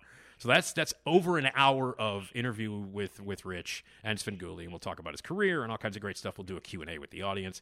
It's just going to be a blast. And on top of that, besides Rich, all the really fun stuff that we've been doing and telling stories and doing, you know, uh, getting big laughs and stuff. Uh, we'll talk about that. Uh, as well, and it'll be like uh, you know about uh, like about a week or so before Easter. So we'll, I've got some Easter egg treats to give away to everybody. So Hmm. that'll be fun. So it'll be me, Look Esmeralda. We are your hosts. Big laughs, giveaways, awesome interactive comedy, recording of a live podcast that you can be a part of, and the unbelievable Svengoolie. That's the big thing. So get your tickets. Rosemont.zanies.com. Get those tickets now. Do not wait. Get them now. 847 813 0484. Tuesday, March 28th, 730. Rich Koz uh, on stage with us. Okay. All right, Esmeralda. I know you love the magic megaphone. Oh, of course. and and it continues. They the, the requests continue to come in. And again, uh, I don't understand it, Esmeralda. You don't understand it, but you really love it. I, know don't, yeah. Yeah. but it's great. It's great. People like to hear stuff coming out of the magic megaphone. And if you have a secret message, if you have uh, a joke that you want, or a movie line, or anything you want me to speak into or interpret into that magic megaphone, let me know. Drop an email, nickdpodcast at gmail.com, or leave a voicemail at 773 417 6948. All right, as usual, I will play it Mhm. and then I will explain it. And this is from Tom. Uh, this request is from our subscriber, Tom in Lake Bluff. And I want to thank everybody for sending in the emails. We get a lot of emails and feedback and stuff like that. And we want to hear from you guys. And, and I really appreciate it. We get a lot of those and a lot of requests. And, uh, and that's the thing. You know, this podcast is as much uh, yours as it is ours. And, you know, call us and let us know what you think and leave your contributions at 773 417 6948 or nickdpodcast at gmail.com. So, Tom from Lake Bluff. Okay, this is his request, and I'll and I'll explain it for people who might not know. Mm-hmm. I want my daddy's records. I want my daddy's records. I want my daddy's records. I want my So, daddy's records. Did, did you understand that at all? I want my daddy's records? Yes. Followed by a big followed by a big laugh. Right. Okay. Um, that for for uh, uh, uh, I'm assuming you need an explanation because that's kind of a deep, kind of a deep cut, a little bit of a deep cut. Yeah. That's from Sanford and Son. Um, Okay. That's an episode of Sanford and Son. That's Bubba, Bubba Bexley, who is Fred Mhm. Sanford's best friend. Mhm. And Fred had a collection of blind Melonjelly, Mellow Jelly records, who Mhm. uh, you know was fictional. I mean, loosely based on a real, you know, old blues guy. And Mhm. um, you know, uh, he was wasting time. Lamont came home, and Fred was wasting time listening to the blind Mellow Jelly records while he should be working, you know, in the junkyard. And Mhm. so uh, Lamont's like, "You got to get rid of these records, Pop." And he's like, "I don't want to get rid of my records. I love my blind Mellow, Mellow Jelly records." And he's like, "You can donate them to the to the library, and you can go in and listen to them anytime. But you you know you you you, know uh, but you, you you've been distracting. You, it'll take up less space because you got boxes of these things. And so they donate it to the library. Okay, Mhm. his all his forty fives and his uh, seventy eights." The classic wow. vinyl records of of fictional bluesman Blind Mellow Jelly. Mhm. And then Fred discovers how much they're worth. Oh boy. So he wants to get them back. Only he gave them to the library and they're like, you can't, you know, Yeah. they're now public property. But he wants to come up with a scheme because he realized how much they're worth. Of course, Fred wants to sell them. You know what I mean? Forget the emotional attachment. Fred wants to sell them. So He'll he, he remembers them. It's fine. yeah, exactly. As long as there's money He's got them all up in there. Yeah. So he tells Bubba to pretend to be Blind Mellow Jelly's son, and and put on sunglasses like Uh-huh. he's like he's blind too. And they Sure. go to the library, and the person at the library, and they they want the records back because they're justifiably Blind Mellow Jelly's son's records. Mm-hmm. So the scheme is Fred wants to get the records back. He wants to sell them and make a ton of money, and he uses Bubba to, Bubba to pretend to be Blind Mellow Jelly's son. Wow. And so this is what he says to the librarian, Bubba. I want my daddy's records. I want my daddy's records. So, and that's all he says as as uh, as Blind Mellow Jelly's records. Um, Yeah. And so that's the that's where it's going. It's it's kind of a classic line that was given to Bubba. And if you're a fan of uh, Sanford and Son, it's kind of a, a nice moment for for Bubba to pretend that he wants his daddy's records. So, Tom, Tom from Lake Bluff wanted that in the magic megaphone, and hey, your wish is my command. So uh, Oh. there you go. All right. Uh, did, you, did you watch uh, Sanford and Son? Were you ever a fan of that show? Yeah. Yeah, I watched a little bit. The one that really sticks out in my head was he had um I think Fred's son had women over. And yeah, it was him and his friend. Rollo. And they had women over and then but then Fred showed up yeah. And he had made what I'm assuming is he always makes is with some kind of stew or something. Onion soup.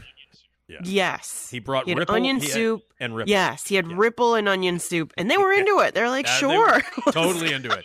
Totally into it. Um, and so uh, you know, yeah, that was when when, when uh, Lamont moved out because he was sick of like Mm. because like Lamont would bring a girl home and he lived with his Mhm. dad obviously. Lamont would bring a girl home and they'd be like making out on the couch and then Fred would come down and go, "I'm just gonna go get something to eat," you know, like he'd walk in and interrupt him. yeah, and yeah, Lamont got sick of it, and he's like, "Rollo's got a pad. I'm moving in with Rollo." And this is the early Yeah. '70s when those were pads, you know. yeah, right. and so they could entertain ladies anytime they wanted. So, um, you know, the ladies that they invited over, they had some really crappy music, or they're, you know, but they couldn't play the music because the landlady was mad, and they Mhm. bought some really expensive wine that tasted like shit, and they didn't have anything to eat but like clam dip. And so Fred was all lonely. I just love that. That's what they decided to buy. Yeah. Just in general, even just Yeah. like yeah, clam dip sounds Clam great. dip Let's just expensive. keep that in the house. Clam dip and expensive. Well, clam dip, the early '70s, Esmeralda. Clam dip was kind of a big thing at parties. It was. It was. I mean, I'm sure it was fine. Yeah, yeah. And Did they so, have like, chips? To, to impress the chick, yeah, I think they had pretzels and clam dip, if I'm not mistaken. Pretzels, something Mm. with cra- clam, yeah, chips or something. But that's all they had. They didn't have a spread with food or anything like that.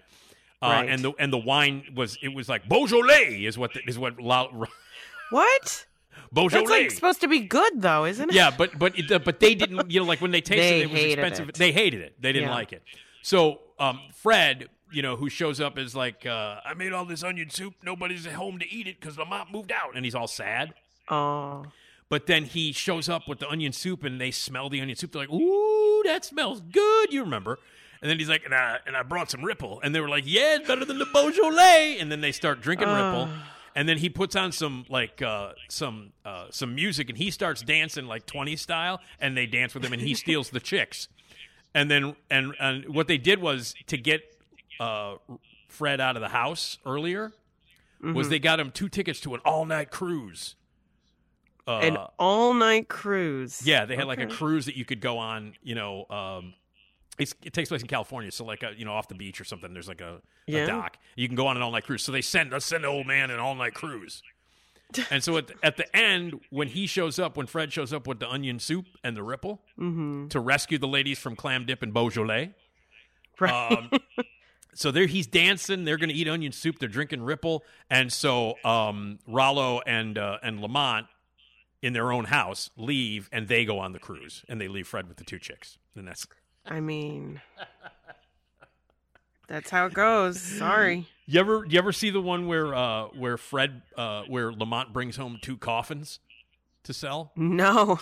and Fred freaks out because he's superstitious, and he won't. I'm not going to let these things in the house. They're not coming in the house. Like the he, he like he won't. Say, He doesn't want the coffins in the house. I mean, who would want coffins in their house if it's not time? Yeah, and it's uh, it's that's my favorite uh, Sanford and Son episode of all time, and and you know how much I love Sanford and Son. Yeah, Um, yeah. and so for me to say that, that's and um, and it's. You know what the title of the episode is? Uh, What's the that? wood, the wooden overcoats, because that's what they call coffins. Wow. You come home, I come home, dummy, and you got some wooden overcoats for me. You know, like that's. And he won't sleep in the house with the coffin, so he sleeps out on the truck. It's you got to see it. It's it's the best, the best.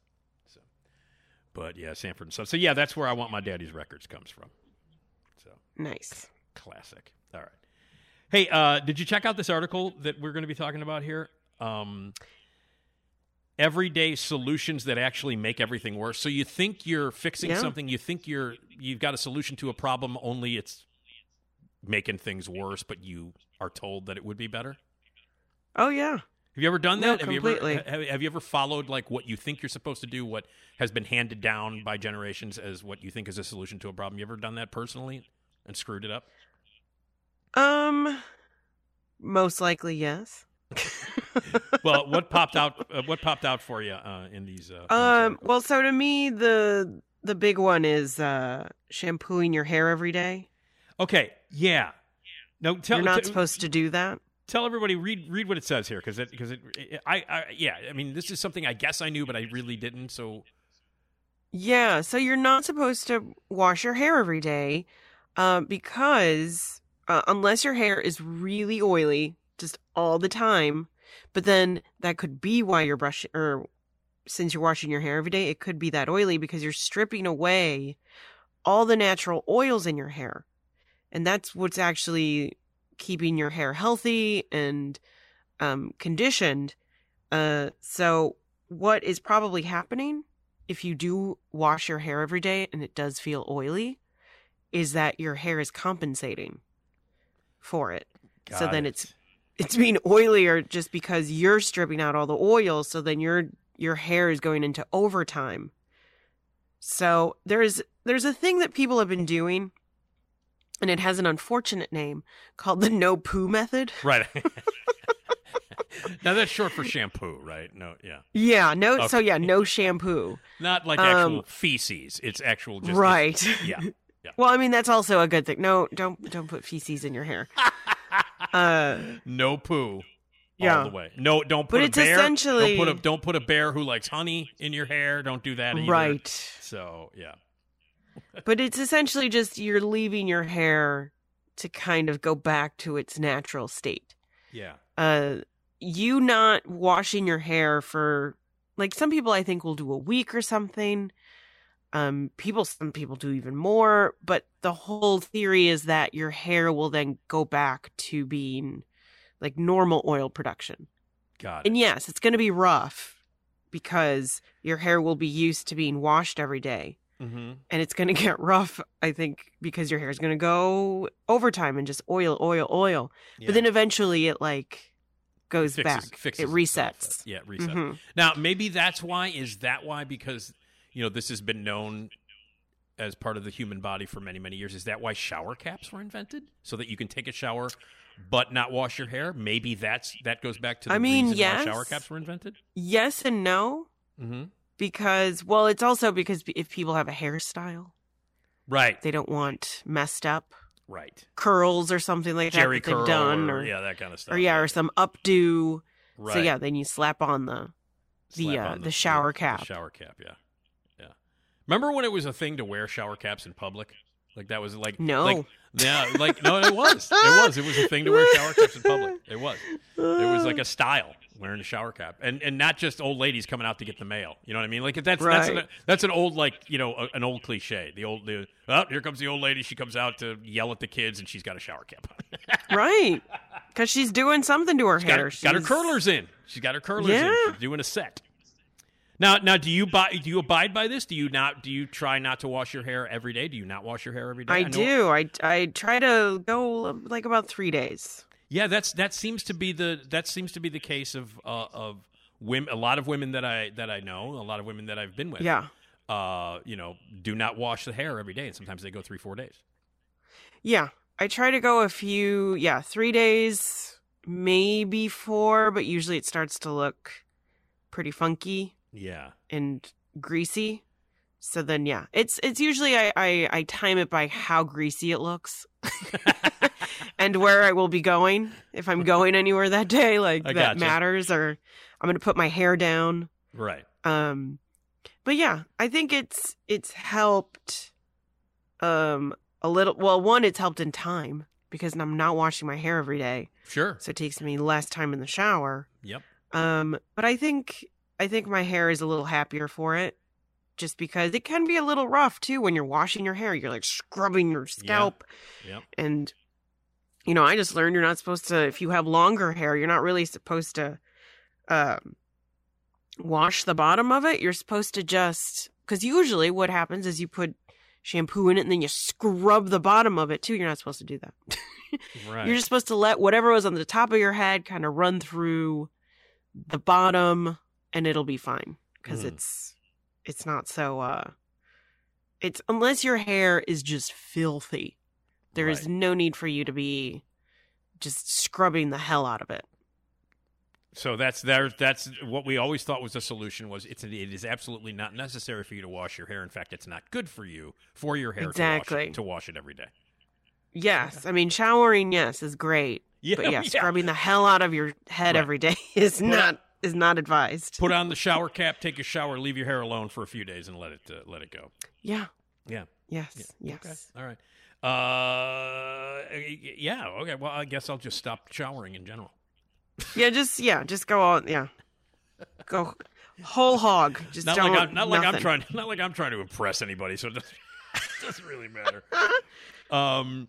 Okay. How about this? According to animal animal behaviorists, shouting at your dog to stop barking only gets him to bark more because he thinks you're agreeing with him.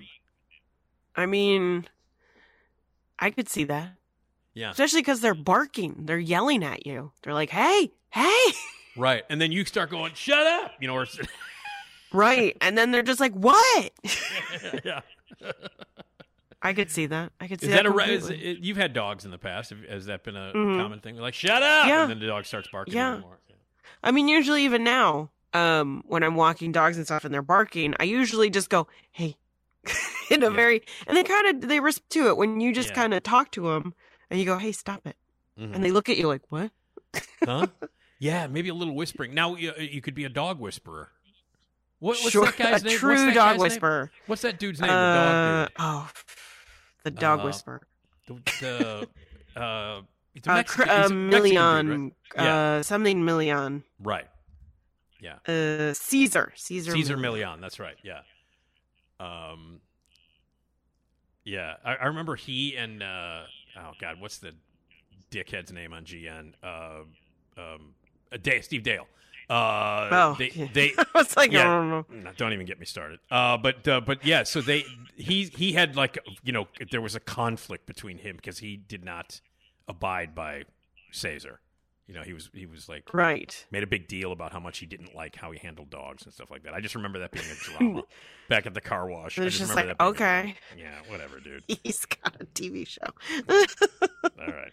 And, you know, the, the funny thing is he is uh, he's got a great sense of humor about himself because he loved because South Park. Whenever South Park mocks somebody, oh yeah. um, either you have a good sense of humor about it or you don't. You know what I mean? Like when the guys from Mhm. South Park, like Kanye West was not happy when they Right. Oh well, of course. He's never happy. fish dicks. He likes fish dicks, uh, which was fish Yeah. sticks, but that whole fish dicks thing. And Sean Penn hated it because of Team America. He didn't like what he did, what they did in Team America. But then Sean Penn was like, I don't know. He goes, I don't understand it. I didn't think it was funny. I thought it was cheap. Blah blah blah. But then he went on record as saying that he thought the Book of Mormon is the greatest thing ever. So now he likes Team America. Like it was like. Okay. Like at first, Sean Penn I was mean- pissed. He didn't like it, but then, like because of Book of Mormon, he's like, "Oh wait, you know these guys are actually really great and clever." So now I'm I'm happy with the fact that I was in Team America. I mean, I guess he could have just. I mean, you can like one thing and not the other. Yeah, that's true. It's true. But he, I, but but he did. He, I it's guess he, interesting that he's just like, well, I like all of it now. It's like he didn't like. Well, he. I guess he wasn't like a fan. Like he wasn't. He. I guess he was aware of South Park, but never really watched it. And then he probably wouldn't have even Mhm. seen Team America if people didn't say, "You know, you're in this." and, Right. And they really mocked the shit out of you. And he probably watched it and went, "That's just stupid."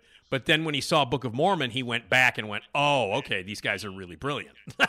Oh, Trey he gets Parker it now. Trey Park, yeah, he gets it. He gets it. Now, not so much Matt Stone. I, Matt Stone to me is like the he's the Garfunkel of that team. You know what I mean? Like he's Damn. he is man. I mean, t- Trey Parker is the, is the genius, and Matt Stone one of the luckiest men on the planet, as far as I'm concerned.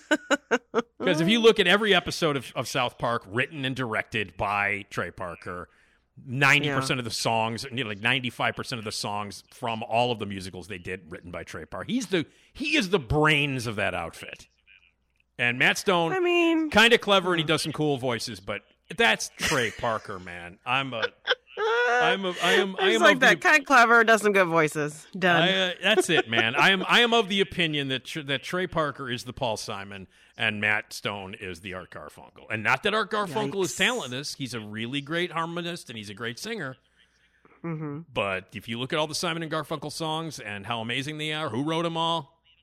Paul Simon. So same thing Mm. with Trey Parker. Same thing. Mm-hmm. Same thing. so anyway, all right. Uh, what do you think of the the uh, the the bit in the article about brainstorming? Um, I I mean, I always thought it was good. to to get a group It- together. Yeah, I mean, it depends. It depends. Okay. Depending on who the people are and and what kind of relationship you have with those people, sometimes you can come up with some great stuff.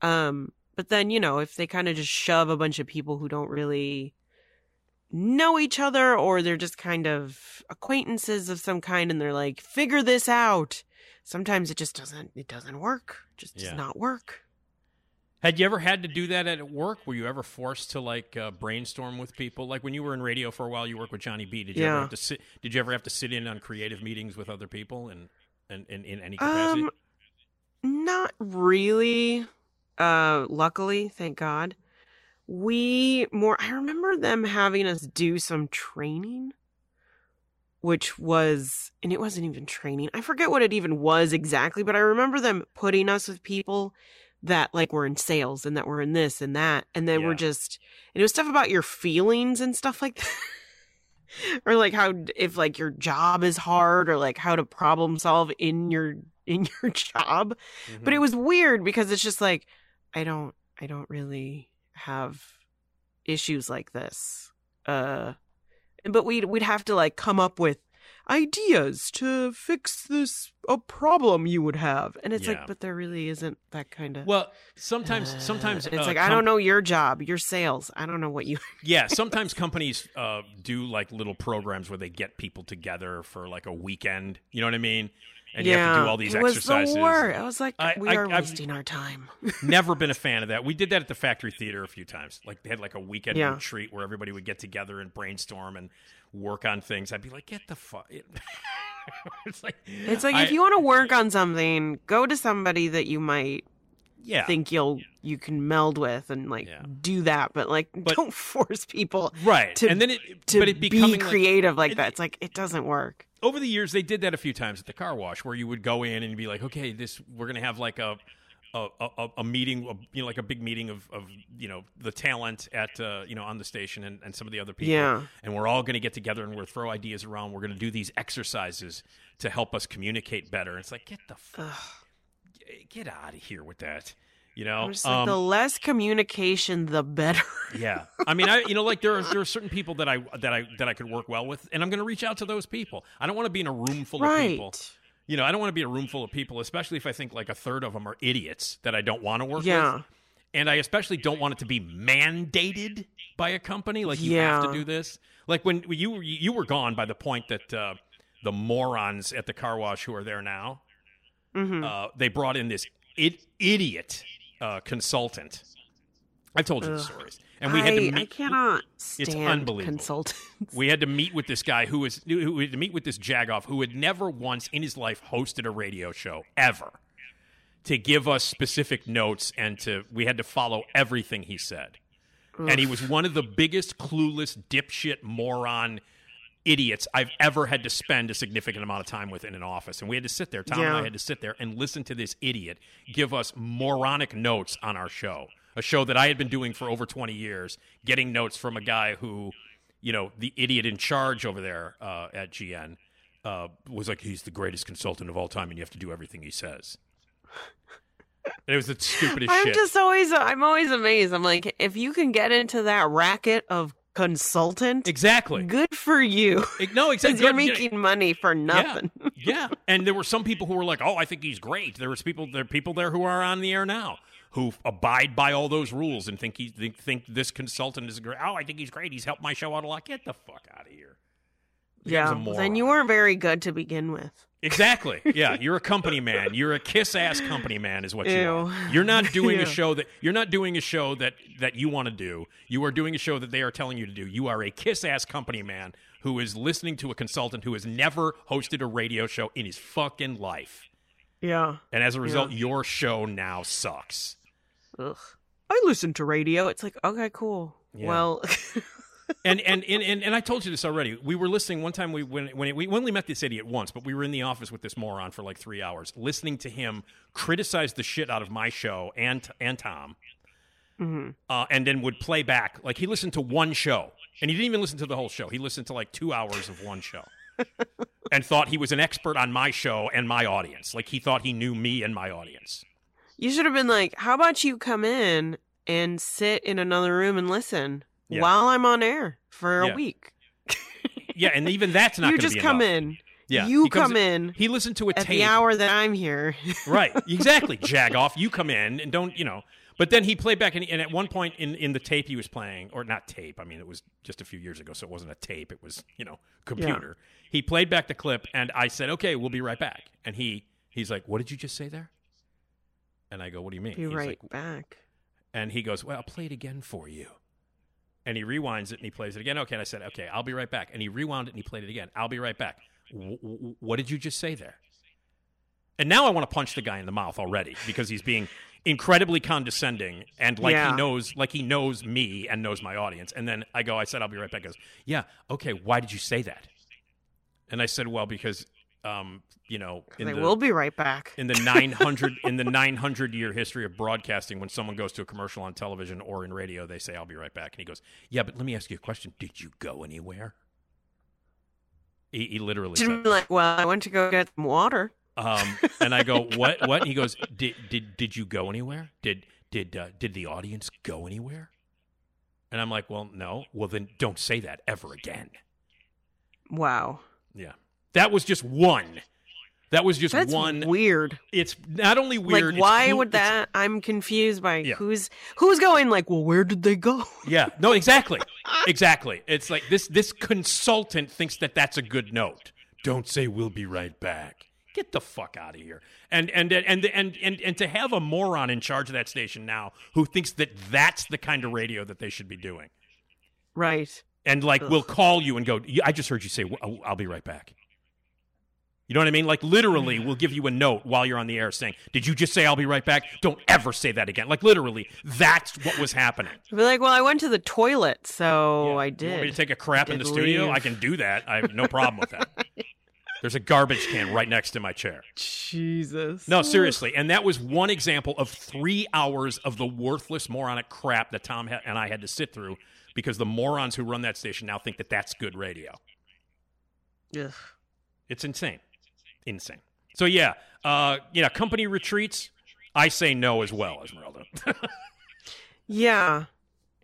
I mean, if you got, I this is all. It's all also a thing of like we're a family. It's like fuck off. I agree. I totally agree. this Now- is a place I come to to make money. Leave me alone. yeah, and you know what? And I'm really good at it. I've been doing it for a really long time. And you know what? I was doing it. I was doing it for 35 years when this jagoff suddenly told me that I sh- I've been doing it wrong because I'm saying we'll be right back. You know what I mean? Like this guy, I'm like, seriously, you're going to sit in this office after I've been hosting a show for over 20 years and tell me that my show sucks because I said we'll be right back? Seriously?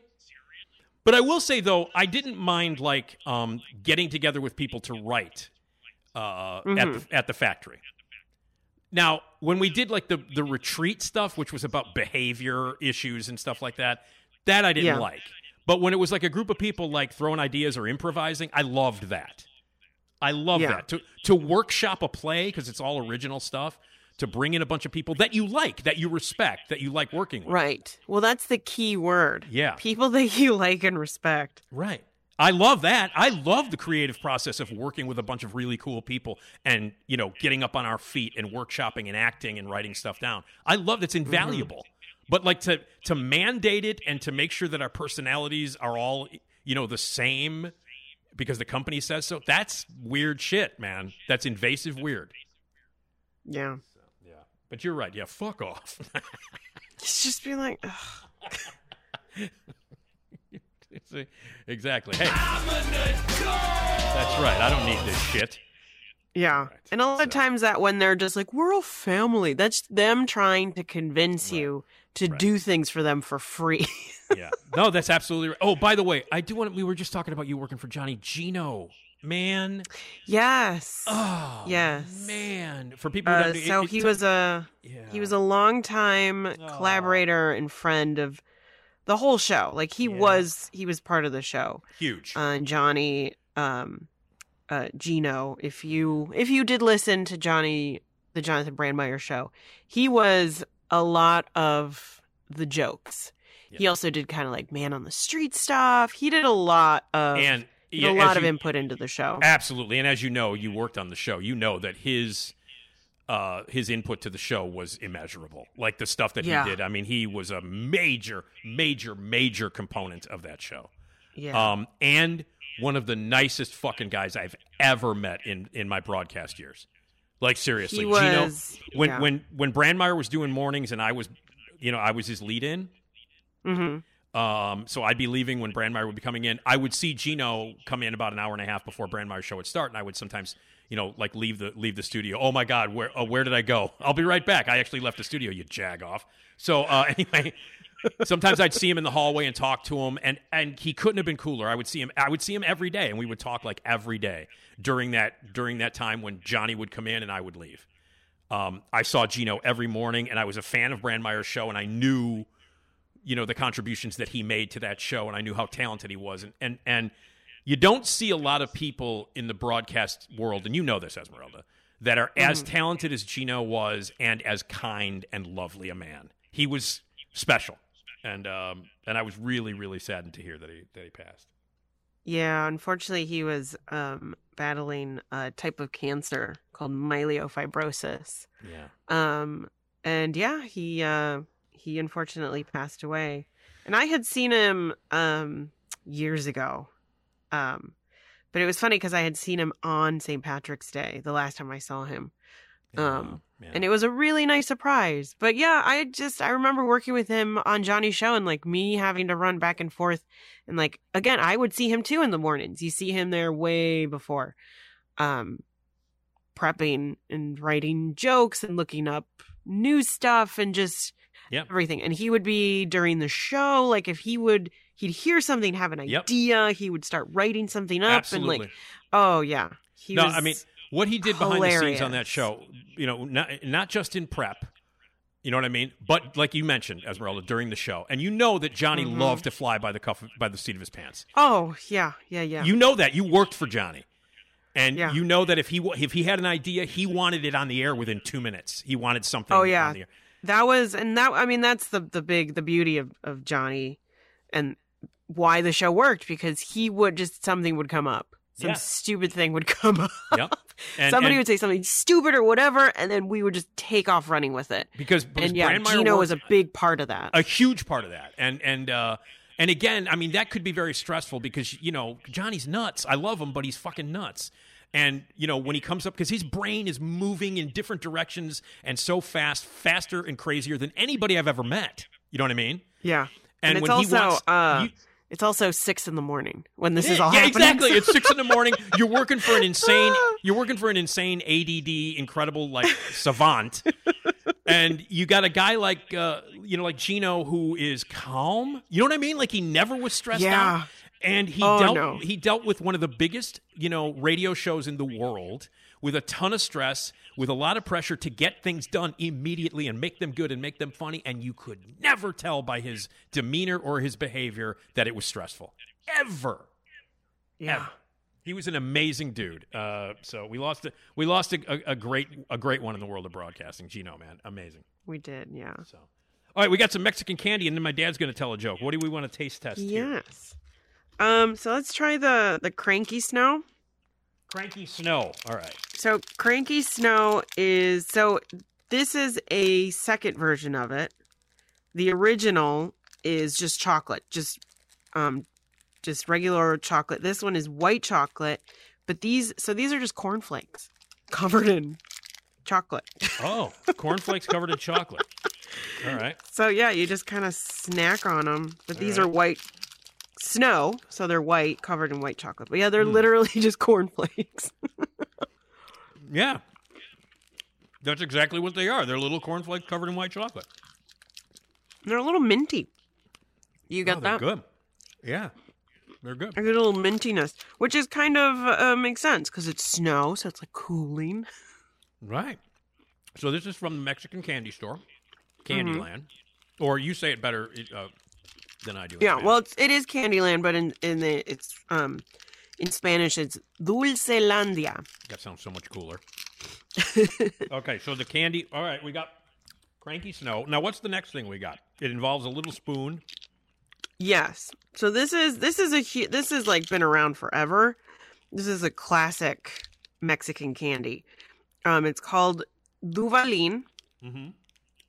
and it is essentially just like cream, just like cream kind of pudding stuff. And then this one we got the the three flavors. It looks like So Neapolitan is- ice cream. Is yes. what it looks like. Yeah. So it is, I believe, vanilla. Strawberry and chocolate. Uh, I think it's, or no, no, I'm sorry. I think it's strawberry hazelnut chocolate. okay, strawberry, hazelnut, and chocolate. Yeah, I because can't it's get just the too. goddamn thing open. Oh no, it's vanilla. So it's vanilla. If you look at the bottom, Right, I'm looking it's at it. right now. vanilla strawberry chocolate. So but it's Neapolitan. kinda- It's your it's your basic Neapolitan. yeah. The chocolate just kind of. Oh, there it is. I finally got it open. It took me forever. And you got a little So- spoon, and then you scoop it. Yes. You scoop it out. Yeah. And then like you just kind of eat so it. it's a pudding. All right, here we go.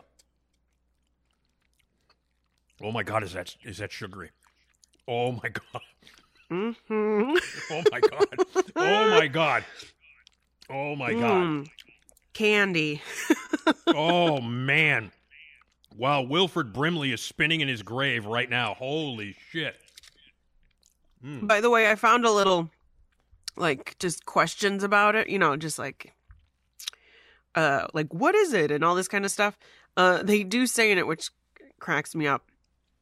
Um people love these less sugary treats for their perfect blend of creamy sweetness.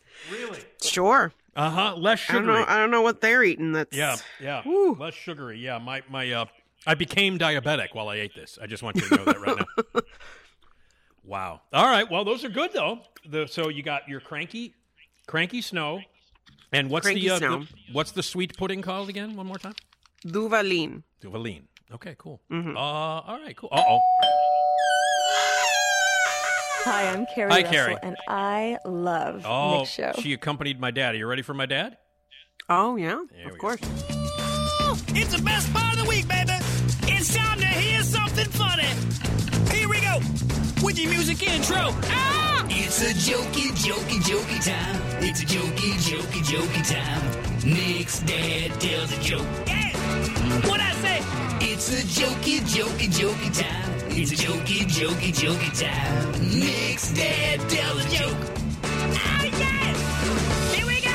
Yeah. My dad tells a joke every Tuesday on the show because we like to uh, have my dad tell a joke. And uh, you ready? Here we go. Hi, Dad. Boss said, don't limp in here with a lame excuse.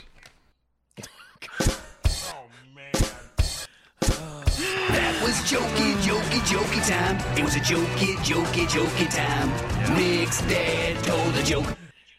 Don't limp in here Wow. with a lame excuse. All right. I like that they're just statements. Yeah, that's Just I know. very funny statements. Very funny. Yelling at people. Like, oh, there you go. All right. Well, my thanks to my dad. Thank you, Esmeralda. Uh, we'll taste some more Mexican candy next time, and then we'll talk more solutions that are actually more problems than solutions next time. And also uh, next time, Bill Janovitz from Buffalo Tom, uh, my favorite band ever. He is the author of a new book on Leon Russell, and it's extraordinary. So we're going to talk about uh, his book about Leon Russell, musician Leon Russell, uh, when Bill Janovitz from Buffalo Tom joins me, author of the new Leon Russell book. So that's coming up. And don't forget to get your tickets for Zanies, 847-813-0484, March 28th. Rich Koz, Sven Gulli on stage with us. Uh, and uh, rate and review us. Uh, leave us a voicemail at 773-417-6948. Email us, nickdpodcast at gmail.com. And thanks to Jason Skaggs. My thanks to Ed and everybody at Radio Misfits. And we will see you next time for the Nick... Oh, and my thanks to the lovely Amy Guth as well uh, for being a guest. So uh, we will talk to you next time on the Nick D Podcast right here at Radio Misfits uh, Podcast Network.